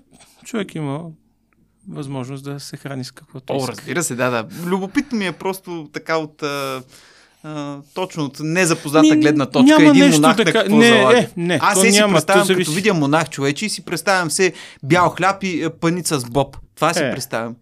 Далеч не е така. Да. Напротив, даже може да се каже, че в манастирите именно поради това, че човек там голяма част от годината прекарва в определени такива рамки на храна, нали. Какви са Пост. рамките на храната? Ами, т.е. първо да няма месо, второ в постите никаква животинска храна, второ да е по-малко количество, има дни, когато въобще да няма мазнина, т.е. храната ти да бъде съвсем проста с цел въобще да не се занимава с това.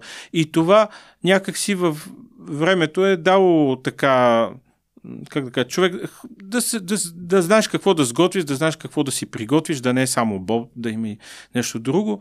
Разбира се, но как, дори това е беда на поста, ако тя ти се... Ако и сигурно риска е голям човек да падне в този капан, да се занимава само с постна храна, т.е. да се превърне в диета, в някаква хранителен режим.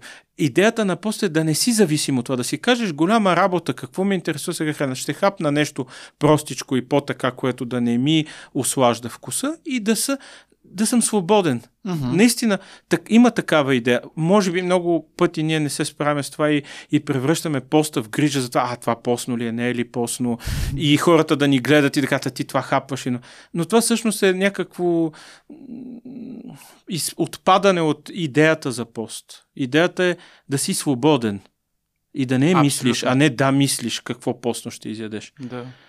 Да имаш свобода и пространство в ума си за друго. Абе, както ми казваш да имаш свобода и в същото време говорим за живота на монаха и осъзнаваш как наистина ти си... Това е най-голямата свобода за мен. Добре, Аз... да, ама ти можеш ли да пътуваш, да си ходиш наляво надясно дори... като монах? Имам, разбира се, това Да са си хванеш по... Ryanair и да отидеш за три дни в Берлин, примерно, да. и да се върнеш. Можеш ли да го направиш това? Това нещо, да, може да се коментират. Нали, екскурзии, с, не да. екскурзии. Въпросът е, че да а, свободата идва не в този план. Да изв... За мен свободата не значи непременно, разбира се, че това означава да изпълни своите желания. Нали, това е, има такъв аспект и всеки от нас го споделя, нали, доколко ти имаш ограничения или пък можеш напълно неограничено да изпълниш всяка твоя прищявка. Но свободата, която дава християнството и още повече монашеството е свобода да нямаш отношения на зависимости а, да. и да кажеш, аз мога и без това. Да, наистина пътува ми се, да, приятно ми е, това на мен ми, ако мога, ако мо, моят духовен отец или тези, към, към когото аз може и администрация или и поискам разрешение, защото живота на монаха е живот в послушание, в съотнасеност към друг, който да ти благослови да разреши, нали, Тоест, да, това е много да, важно. Да, да. Но дори да кажем, че това нещо, едно, да, иска ми се и го правя. Или пък иска ми се, но не ми разрешава. Това е едно. Но другото, което е, ако може човек да го преживее дори за кратко, е да си кажеш, ама това не ми е толкова важно, за да съм щастлив. Не ми... Да, иска ми се, ама мога и без него.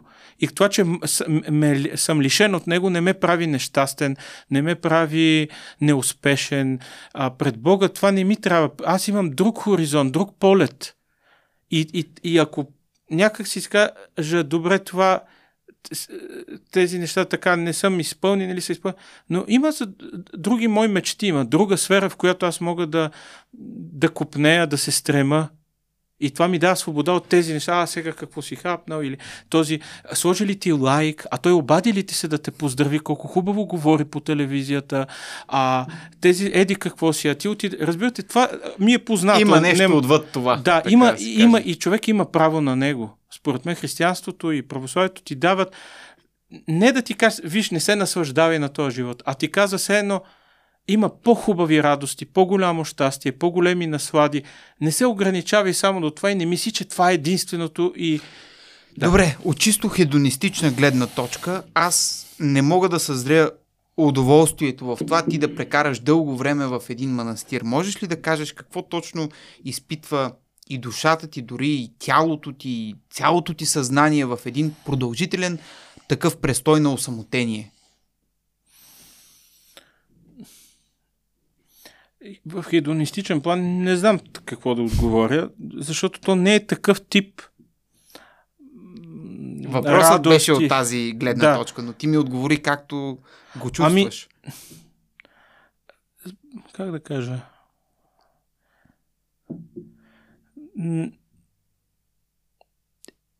Има неща свързани с съвестта ти, с духа ти, с а, мисълта ти, цялостно, които всъщност там придобиваш една лекота.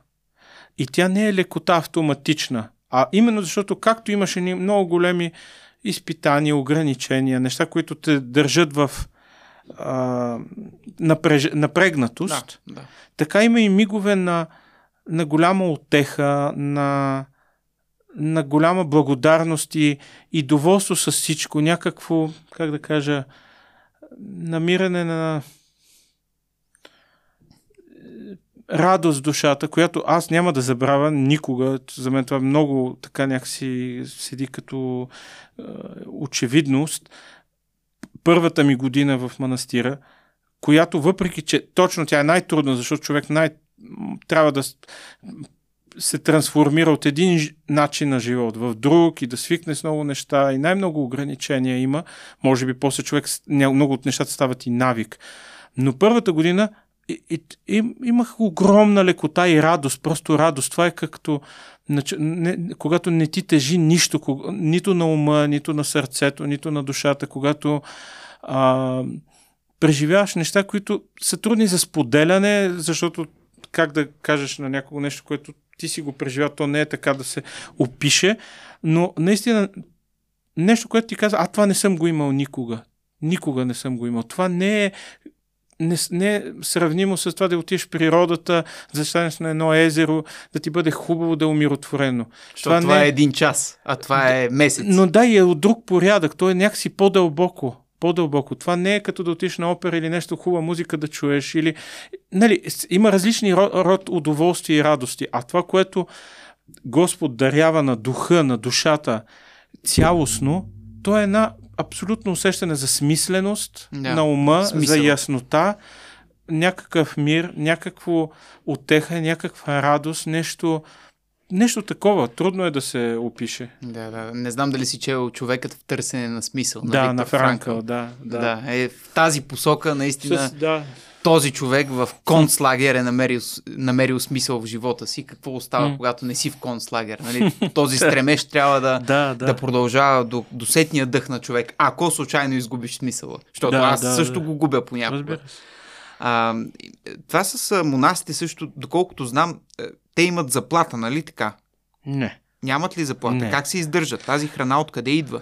Ами, това казвам, че а, нали, Българската православна църква свещениците, тези, които са в храмовете, нали, свещеници, които са женени съответно, те получават заплати, монасите нямат заплати.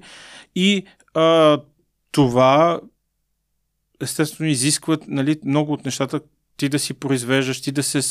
А, Да си посееш да, боб, примерно. Да, да, всичко, всички тези неща. Е много Зимнини, трудно според мен. дърва да си сложиш, ремонтите, които ти си правиш. Всяко... Ами, то е част от тази... А някакви средства от продажбата на, примерно, свещи в Ами, манастира? това са минимални, това са да, наистина но можеш мини... тези е, средства... има си за- някакви, да, има си бюджети, има съответната митрополия, отчисления, които са за манастира, които... Да, тези всички неща, но това не са крупни суми, нали? Еми, някакви, да. Да, Те да, много да. хора, нали така, ми е било даже някакси и смешно дори и, и с така интересно, нали, взимат няколко свещи и казват, ето аз ще направя едно дарение. Все едно като оставиш 50 стотинки или левче или два, това за един... Големия дарител. Да, все едно. Не, то, да, човека пред Бога, това искам да кажа, той пред Бога прави нещо и аз това не го коментирам. То може да е една стотинка, може да са хиляди и това пред Бога е ценно и важно. Но малко самочувствието, че един вид така ти нещо правиш, Големия благодетел, А, нали? едно аз да кажа на една човек в а, магазина, като остава, а, не си взема рестото от а, 80 стотинки, че аз помагам на семейството и тя ще ми се изсмее в лицето и ще каже благодаря ти, ама... Е Но много както и да е, Много хубав пример даде. Да. Понеже спомена за това как монасите нямат нали, а, брак, в същото време свещениците в църква имат, нали така? Да, Добре, ти от кои си? Сега ти си монах и нямаш да, да, да. брак. да, да.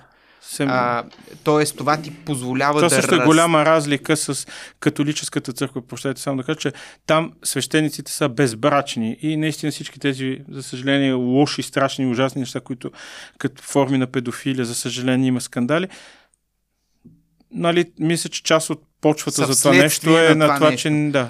Тоест, ти като един източно православен, в началото на своята източно православна кариера можеш да избереш дали да тръгнеш по пътя на монаха без брак Да. или на свещеника с брак. Точно Нали така. Точно така. Сега си го а, установих. То беше черно и бяло ли? Как бяха някакви разделени? такива термини има, да. Как, как, Да, да, да, да, да, да. Ти си Черно. от черните? Така, да, точно, да, така Добре. наречени, да. Влювал ли си се? Какво? Това са въпроси, които, да, сега не знам дали трябва да коментираме. Въпросът е, че наистина е интересен момента на... Вижте, а, вижте, Стефане, При теб, ако се всеки човек е нормален. ли? С, е, нали, никой не, не се ражда а, монах и, и нали, представата аз казвам това за влюбването, защото тук има много спекулации. Нали, той има нещастна любов и затова е станал монах, примерно. Нали. Това, затова не ми се влиза в такива конкретики, но най-общо може да се каже, че а, никой от а, хората, които са станали монаси, не се ражда такъв, в смисъл, че той никакви влечения няма, той от никакъв интерес. Разбира се, че Ти си човек и си грешен. Интер... То не е грешност това. Това си е Да. нещо. Защо да е? Естествено. Какво е Да, да, да. грешността на това? Грешността са определени деяния, а не това, че Да, да, да, така е. а, ти, както имаш очи и гледаш света и така нататък, ти функционираш пълноценно като човек. Просто има неща, които ти приоритизираш и а, съответно да, по такъв начин. Но ти си а, пълноценен човек, нормален, ти не си, а, както скоро чух, някои казват, не знаеш ли, че в манастир отиват само болните? А, нали? Тоест, едва ли не тази представа за някакви хора, които житейски не се справят, може и нещастна любов да имат, не са се уредили професионално, те са някаква форма на неудачници и такива хора отиват там в манастирите да ги да се доотглеждат и така, нали? Това не е абсолютно не отговаря на истината. Ти за да издържиш на този живот в манастира, истински манастир с истински изисквания, да устоиш, ти трябва да си, мисля, че да си достатъчно оп- оправен и в този живот. Нали? Да. Добре, от чисто философска гледна точка, да кажем как ти бил погледнал на едно такова събитие в твоя живот. Да кажем, утре или след седмица или след месец ти се влюбиш, изпиташ това нещо. Какво ще се случи в твоя разсъдък, в твоето съзнание? Ще го приемеш ли? Ще кажеш, не, това не може да се случва и ще го оставиш на страна? Ами, това засяга не само влюбването, много други неща, които а, делника ти предлага и живота ти виждаш и в крайна сметка, преди да станеш монах, да избереш да станеш монах, ти тези неща се предполага, че си ги обмислил. И ти знаеш, че от тук нататък, ако те се появят, това е съвсем друга тема, появяват се и какво и що, но ако се появят, ти трябва да имаш готово отношение към това, че това е нещо, което седи по пътя ти е пречка. Това не отговаря на първонач... твоето желание. Ние сме хора, които сме разкъсани от противоречиви желания. Да. Това е все едно да попиташ един а, женен мъж, който има своята прекрасна съпруга, която обича, обича и своето дете, обаче среща друга жена, ти сега какво ще направиш? Ами, предполага се, че първоначалното му желание и той е декларирал и го е взел и е решил и е наясно със себе си, Мгм. че той ще бъде с съпругата си, има деца и така нататък. Това нещо, което се появи като друга опция, за него вече е проблем, някакво препятствие, което трябва да бъде преодоляно, а не опция, на която да се възползваш. Съгласен съм, да. А защо въобще го има това разделение между хора, които могат да бъдат с жена и хора, които не могат? Не, не би ли трябвало те пред Господ да са равни? Не, Господ излизат, дава че дума свобода на всички. Не са, това не са, Стефане, първа и втора категория хора. Хората, които са безбрачни, които живеят такъв живот, сякаш са по-висши, по-духовни от уния, които са със семейство. А не. защо въобще го има това нещо? Защото Защо на вас ви е казано не може с не ни е казано. Това сами са го избрали хората. А ти не можеш ли да избереш Аз съм Това- го избрал. Не, не, смисъл да имаш тази опция и въпреки това да поемеш по пътя на монашеството. Защо тези две неща се самоизключват? Ами, защото аз съм избрал монашество като форма на живот, която ми дава условията за живот, които аз търся. Аз искам така. Аз искам да съм ограничен от това, това, това, това, да нямам грижа за това, това, това, това, за да може изцяло погледа ми, а, намеренията ми, живота ми, енергията ми да са в тази посока. А, българският патриарх е точно по този път, нали така? Да. Да. Каква беше църковната иерархия? Ти сега си архимандрит, нали така? Да. Какви бяха предишните стъпала, какви са следващите? И можеш ли един ден да станеш патриарх? Мисля, че можеш. А ти президент? Ти представ... Стефан президент, не звучи лошо. Не спирай да мечтаеш. Представяш си в момента си говорят българския президент и българския патриарх след 30 години. Това ще бъдат най-големите мемета вече в интернета на новото време след половин век. Да. Базикам се. Да. Три са, така, нали, православната иерархия, православното духовенство, което от апостолско време, така ние четем в книга Деяния апостолски, че има три основни степени на служение в църквата.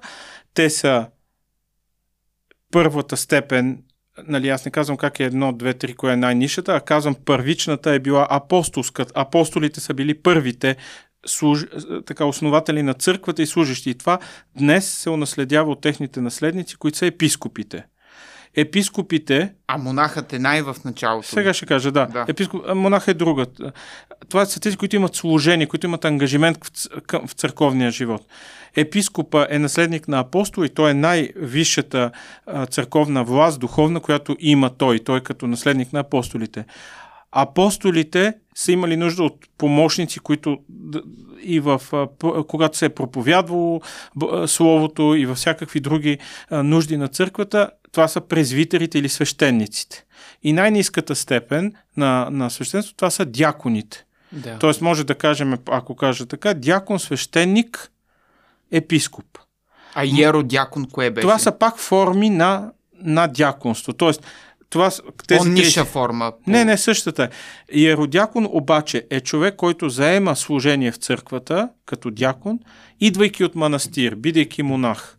И така са монах, който служи като дякон, се казва Еродякон, както Игнатий. Разбирам. Василевски. Да, да, разбира се, сетих се за него. Монах, който е станал свещеник, се нарича Еромонах. Еромонах, който е получил отличие, награда, за, се нарича архимандрит, но това пак е свещеник. Той пак си седи на степента свещеник, просто с някакво отличие. Не се е качил до епископ. Да, а, а, да, а епископа е най-висшата църковна власт. А в нея вече имаме... Е, архиепископ. Е, да, архиепископ, митрополит, патриарх, но това са административно-функционални отличия, но иначе те всички по духовна власт, независимо митрополит ли, епископ ли или патриарх, те всички са епископи, в смисъл равнопоставени, но имат вече Пред различни... Господа, но да, не и да, на държавно и в... ниво. Да, да, точно така. Да. да. Какви са задълженията на българския патриарх? Ами българския... Как минава неговия ден? Сега, ти не, го, не му да, светиш не мога с да, фенерче, не мога да но смисъл по, по канон ли е правилният израз? По... Канон също е дума, която много се използва и хората си представят това е някаква мистична канона, някакви разпоредби, таинствени. Няма, има си, да, има си устав на българската църква. Ще има ти задам да. въпроса малко по-точно. Как се различава денят на един архимандрит с деня на един патриарх? Ами много повече задължение, много повече отговорности, защото патриарха е едновременно митрополит на Софийска област, на столицата, затова да. е Софийски митрополит, т.е. той има отговорност за всичко, което се случва в рамките на епархията. Това са стотици църкви, стотици свещеници, манастири, всичките неща, които а, чакат неговото одобрение, разрешение, мнение и така нататък. Тоест, това са конкретни хора, места и така нататък. И същевременно той е а, председател на Светия Синод. Този човек е арбитър и а, има много голяма, а, много отговорности пред цялата църква, не само пред пак казвам, така упростено всичко го разказвам, а, но за да се надявам да е по-ясно, а, като председател на Светия Синод, той е лицето на Българската православна църква, този, който влиза в а, диалог с различни институции на официални поводи, вътре решения, които засягат цялата църква, той председателства uh-huh, всяко едно събрание, uh-huh. което е заседание на Светия Синод. Така че съм с другите църкви, православни, неправославни общности, с които той има. Така че това е една изключително отговорна, сложна и натоварена длъжност и служение, да. Да. А не християнско и не благоугодно ли би било ти да си представяш, да кажем, след 20 години да си на тази позиция? Ами, може би би било глупаво просто. Защо? Ами, ако човек си дава сметка какво представлява служението на такава позиция, колко много изисква и колко много човек трябва да бъде компетентен, подготвен и да отговаря, това не е въпрос да се възползваш от предимството и привилегията на високия пост, както винаги ние си представяме, че всеки един висок пост е свързан с а, власт. В, а, а, то властта, но и Изгода. Изгоди и някакви ползи за теб лично да извлечеш, като да. комфорти, като не... Това е просто наивно човек да си го мисли, че е само това. Това всъщност е последното нещо, вероятно, което остава, след като всички други неща върху теб тежат и хората те наблюдават, коментират и ти имаш отговорност и тук това е за нас като християни, не само пред журналисти, медии, недоброжелатели или доброжелатели ти трябва да се обясняваш, но ти имаш отговорност пред Бога за тези хора, които, за които ти отговаряш, които слушат твоя глас. И това е изключително отговорно и тежко нещо, което да. Да, не е да си го пожелаеш. По-скоро. Никакъв случай. Да. А, дай да кажем и няколко неща за семинарията. В крайна сметка там си да. заместник ректор. Да. Как минават едни такива богоучения или бог... Не, това са, добре, нормални казвам, уроци. Помага, Са, нормални е? уроци, да, да, да, Стефан. Семинарията, просто защото за много хора това е едно някакси неясно, сякаш полутабу дори. Семинарията е в София, има две семинари, една в София, една в Пловдив първо. Това са средни училища, т.е. гимназия от 8 до 12 клас в Пловдив и в София. Нашата в София е в квартал Лозенец и много хора знаят това място просто като спирка на транспорта да, и така да. нататък. И мислят, че това е висше учебно заведение, нещо като университет, студенти. а това е там. гимназия. А това са, да, гимназия от 8 до 12 клас. А, при нас учат деца, момчета, защото училището първоначалната му идея е била изцяло да подготвя бъдещи свещенослужители или да такива, които имат такова желание, нали става дума, mm-hmm. а, от цяла България, т.е. не са само от София, имаме от много градове и има и деца, които са от български общности извън България, от бесарабски българи, албански българи. А, и в последно време също това е една тенденция на български семейства от Западна Европа или въобще от, от всякъде, които предпочитат децата им да учат в България, нали, гимназ... гимназията им да бъде в България. И в този смисъл те записват им от Германия, Дания, Канада, не знам. Какви предмети има? Всички предмети в гим, гимназиалното общо образование, което е а, български, математика, химия, физика, география, всякакви общообразователни дисциплини и вече специализирани предмети, които са свързани с а, богословието, които започват постепенно. Ти се профилираш лека по лека. Да ами в 8 клас са най-малко предмети, такива в 12 клас най-много. История на църквата, а, история на Българската православна църква, Стар Завет, Нов Завет, а, апологетика, което е една наука за това как да, да влезеш в диалог с другите а, вероисповедания, въобще принципи, как да дадеш отговор на някаква критика. А, учат а, гръцки език, библейски гръцки, т.е. езика на Ти между другото четири езика знаеш, аз го прочетох това. Да, нещо такова. Това е великолепно. Не е. знам как си успял да ги нали, научиш всичките, защото очевидно е страшно отдаден този живот, който си избрал и не знам. Но преди това съм имал възможност с благодарност. И, и в Германия си да, живял. Да, там да. немския си го утвърдил напълно. Ами да, да, да. И английския там? Да, и по пътя. А гръцкия в училище? Гръцки на курсове съм ходил. Защо си ходил на курсове по гръцки? Ами защото беше ми като мечта да имам достъп до православието в Гърция. Това е наша съседна страна, много общи неща имаме, разбира се, исторически и доста конфликти сме имали, но това мен не ми е било приоритет. По-скоро ми се искаше да чета, да слушам, защото там православната църква е изключително жива, там не е прекъсвана традицията, там не е имало комунизъм, който да опустоши буквално и манастири, и църкви, и свещеници. Абсолютно. И беше ми мечта така да мога да, защото това изглеждаше много живо, много богато, сочно, пълно с хора. Това искам да кажа като живо. Много свещено, нали, така и Света гора, знаете, Атон, манастирите. И това ми беше мотив да мога да общувам Та, ти си ходил в Атон? Много, много пъти, да. Така ли? Има ли някаква особена мистика там? Кое е най-отличителното за самия регион, за самите манастири там? Какво представлява? Ами, Дигни така според мен хората, на мистерията, да. защото аз, ами ще, аз мога да отида разбира като мъж, се, да, да, да, като да. турист мога да, да отида, разбира се, влизам да. си по манастири. Има, да, много интересно. Значи, тук много не, мога да кажа постъпателно кое е интересно, за да стигне за комбинацията. Разбира се, интересна е природата, защото това е място, което от цивилизацията е минимално засегната. Разбира се, в последно време има и електричество, и, и пътища, но е спрямо познатия ни свят изключително по-така чисто и по-естествено, както е природата там била изначално. Второ, в цивилизационен план, така да кажа, културен план, ти виждаш наистина живи места от византийската цивилизация. Виждаш тези стари а, манастири, които са от а, много голяма част от тях построени от византийски императори. В тях се пазят и използват все още до ден днешен неща, които са дарени от византийски императори, от, дори от мису, турски султани, някакви украси, предмети, които са живи там. Това не е музей, който просто зад витрината виждаш нещо. Те се, пак казвам, употребяват, използват и до ден днешен. Това също е много интересно.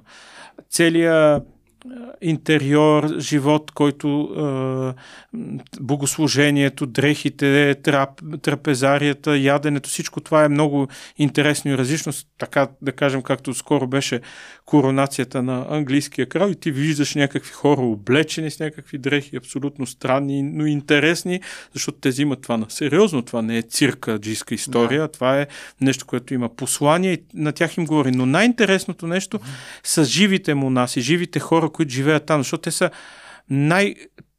Разбира се, изненадващото, бих казал, най-голямата альтернатива, най- истинското различно нещо, ако кажем с какво това място е различно, бих казал, че то е най-различно с тези хора, които живеят там. Не защото те не са човеци. С какво са различните? Ами с всичко, бих казал не искам сега, тук трябва да внимавам, защото казвайки така, все едно някой си представя, че там живеят някакви извънземни, извънземни феери, някакви хора, които са е, от земята на един метър. Не е в този тривиален, банален смисъл различни. А това, което живота там, суровостта на живота, молитвата, духовния живот, покаянието е преобразило тези хора, които са като мене, нормални граждани, някакви били, но ти виждаш нещо различно в тях, в погледа им, в това, което говорят, в това, което не говорят, в походката им.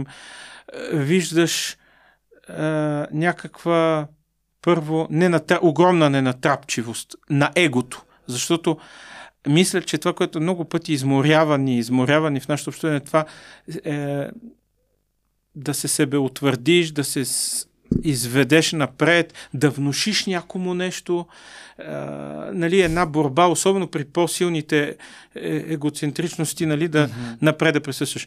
Или пък другото, да, да си а, безразличен човек, човек, който не му показа нищо, който така излиза, защото това е също форма на егоизъм, когато седиш и си абсолютно пасивен и си гледаш в една точка и нещо. Това също е някакъв егоизъм, само че в друга проявление.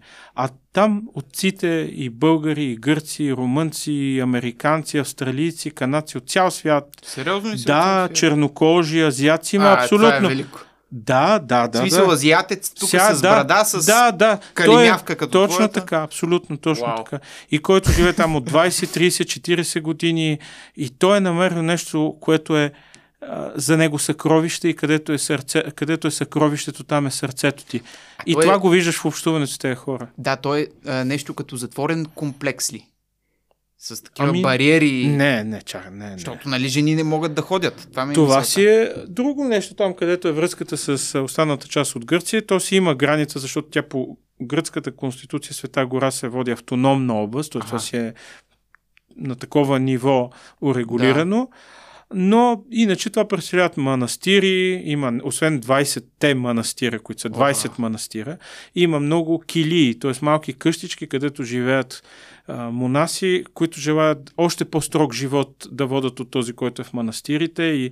Стига бе, човек. В смисъл, тотално да се изолираш от всички. Не, не, то не е до изолацията това, но които искат поставят си още по-така високи цели, за които имат нужда от такава някаква независимост и примерно в манастирите има много по да си положиш ти да отидеш ами, в килия на Това е времето, света, което, времето, което отделяш за молитва. Защото в манастирите имаш и много работа, имаш и поклонници, много хора, които всеки ден стотици в тези манастирите не са изолирани в този смисъл, който си представяме, а всеки един манастир приема ежедневно някой пъти над 100 човека. Добре, различни хора, които искат да дойдат, да видят, както ти казваш, не като турист, да дойда. И този човек е прият без, да му се, без пари, без нищо. Той трябва да му се сложи легло, да се из- изпрани чершави, да бъде нахранен, да му се обърне внимание. И това всеки ден по 100 нови човека. Примерно, а да не говорим лятото. А всеки ли може да отиде да служи в Атон? Или на мен ми трябва да кажем някакво бекграунд, някакво образование. А си искаш да кажеш дали всеки може да стане монах там. Мога ли да отида Да станеш монах утре, да, примерно, да си вляза в килия и там да си стоя? Ами, то си има регламент, разбира се, тези неща са някакси урегулирани, но да, принципно всеки може. Мога Просто да направя този избор, ако да е пожелая. православен християнин и вече да, да отиде там на място, да се представи, да се види, да, да получи разрешение. Разбира се, това всичко е организирано, то не е а, някакво а, хипи а, организация, която всеки някъде нещо си с- прави. Ама да не би пък да има някакви зложелатели, които да приемат цялото нещо за някакъв спа уикенд и да отиват за по една-две Ами седмици. именно за това пак казвам, че си има отъпкан път, има си някакви органи, които, нали, сам, самата Света гора, макар и автономна, тя си има своя организация. Тези 20 манастира имат нещо като мини парламент, представители на всеки от 20 манастира, това се казва кинотис, Мгм. и тези д- 20 представителя разглеждат ето такива въпроси. Кой къде иска, иска да се засели, Да. откъде идва, бил ли е монах, не е ли монах. Това са си, нали, текущи неща, които, разбира се, не се оставят на произвола на Мгм. събитията. А, все пак, с- да, организираме. Имаме ли нещо близко до това а, в Света гора на българска територия? Тоест някакво такова светилище, дори като... Ами, за съжаление, Да. мисля, че сега не. Сега не, след комунизма. Разказват, ако човек чете, нали, има а, спомени и преди 9 септември подобни манастири са били край Търново, а, Троянския манастир са били... О, да, бил съм. Ма- Там с на, Налевски и убежището, Да, ако да, не се да. лъжа. Да, Да. Но тези манастири, които ние днес познаваме повече като точки туристически или паметници на културата, Рилски манастир, Бачковски манастир, Троянски, е, преди 9 септември това са били едни много хубави, живи обители с монаси, които са живели такъв живот, какъвто описвам и за Света гора. Сега условията, разбира се, не са съвсем същите, но а, в тях е имало богослужение, имало е много монаси, имало е строгост, имало е святи хора. Просто истината е, че тези години на атеизъм, държавна политика, този атеизъм не е бил просто някакъв фон, а това е било държавна политика на изтребване на свещенослужители, Страшно, на м- да, манастири. И, и вижте, което е още по-интересното. Не, ти, не, ти просто не, не си изтребил просто монаси и свещеници, не си ги изгонил, а ти си наложил в представата на населението какви са тези места. Манастира е нещо като хижа, нещо като огнище на народността, а, място, където да хапнеш боб, някъде... и, и дори в нашия манастир така хора идват с претенция. Те не, не Да. го Имате място... ли Боб? Да, не си представя, че това е място, където е моя дом първо, моя дом на особен живот и аз съм дошъл тук да, не за да пазя музейни експонати от а, 19 век. Това е, може би, на 12-то място от всичките ми ангажименти, но аз не съм музеен служител. А това е живо място, което аз ще умра на това място и където са Да, умрели да, преди да, мене да. хора и, и е много по-различно, но всъщност комунистическия период успява напълно да обърне представите на хората за това какво е манастир, какво е свещение, християнство. Дядо ми е казал, че са окарали по Великден, той е учител, нали, във Варна, а, но са окарали по Великден да върти църквата и да гледа кой ще влезе в нея. Ами, представи си, да. То си е наистина едно такова абсолютно съзнателно обезверяване на, на населението. И аз си мисля, че наистина... А, И, и това нещо Да. просто е много силно как да кажа, промило нашите съзнания. Много. Ние нямаме трезва представа за това какво е православие и църква. То до толкова, ето, което ти започна Рождество Христово с армите, Великден си яйцата и козунаците, е, заменяш смисленото, дълбокото и хубавото С и истинското с някакви глупости. Сбита. Да.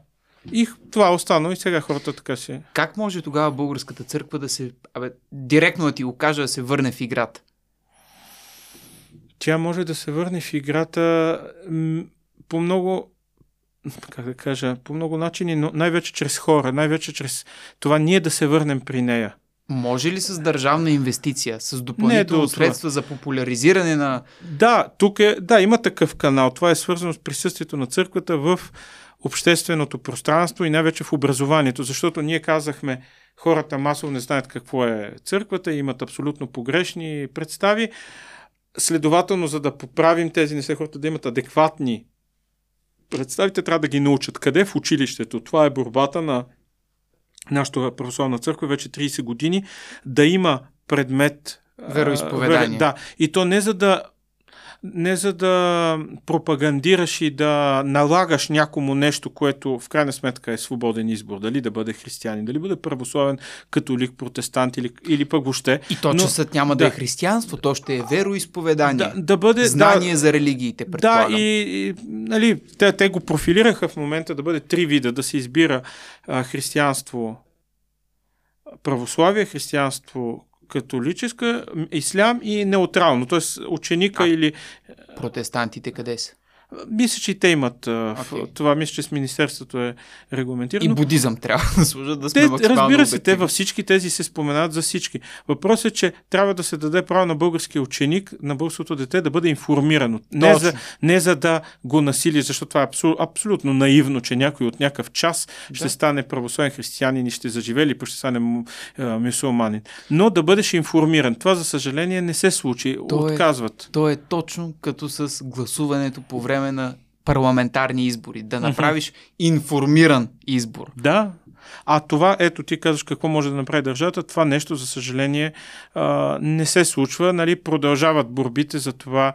Има много хора подготвени като учители и много желаящи, но за съжаление държавата трябва да го наистина предложи това в рамките на учебната програма, да има и част, както има в Германия. Аз, когато учих в Германия, си спомням, че ме поканиха.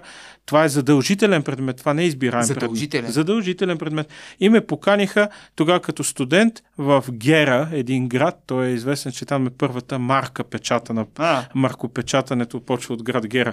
И, и там ме поканиха, за да кажа, ето, да кажа, ето един жив православен християнин. Нали? Те учат за различните религии и учат за различните християнства. Ето католицизъм и казват, ето тук познаваме, нека той да разкаже за това. Но това е част, който от, а, 8, а, от първи до гимназията се изучава, както учиш история и други дисциплини. При нас това не се направи. Другото, което ти питаш какво да направим, според мен е, разбира се, всеки от нас, всеки, всеки българин, просто да прояви малко повече любопитство и малко повече непреднамереност. И като влиза в църквата, не просто да запалиш свещичка, да кръстиш бебето или да си вземеш това, което на теб ти върши работа в момента, нали, такава някакво моето си, а да се заинтересуваш, а какво чете там този отец, защото не винаги а, нещата са неразбираеми. Много пъти обвинят, аз нищо не ви разбирам, а ти въобще не си справил да се заслушаш. Има толкова книги сега, които се печатат, интересни за деца, за младежи, за семейства.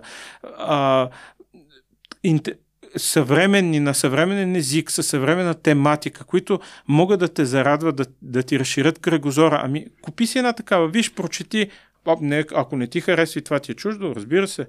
Но ето така може църквата да придобие повече място в нашето общество, когато ние самите станеме част от нея, а не да гледаме като тя е някакво, едва ли не, 19-то министерство, нали, поредния да. филиал на, на голямия, голямото чудовище, наречено държава, и там има и някаква църква, както има университет и академия на науките и някакви институции.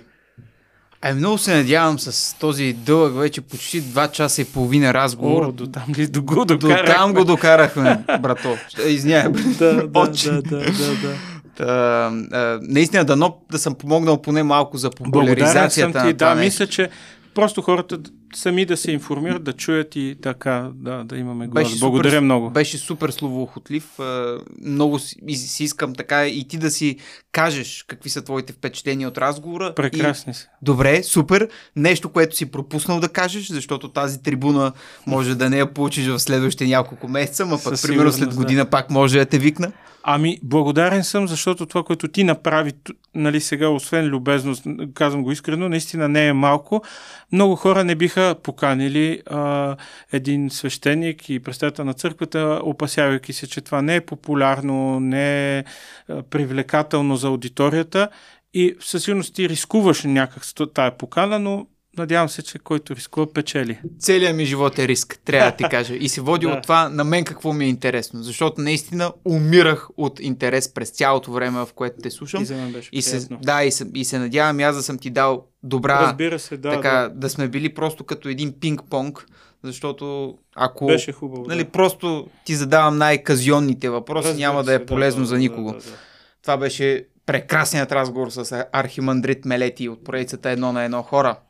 А ако искате подобни ултра съдържателни разговори да продължават, моля ви, ударете един абонамент на канала Чеф, ударете една камбанка, да мога да растя така в YouTube е, иерархията. Вече почнах да правя два-три много сладки лапсуса, затова мисля да поприключвам. Аз съм Чефо, това е каналът ми Чефо, хаштаг смисъл има. Чао!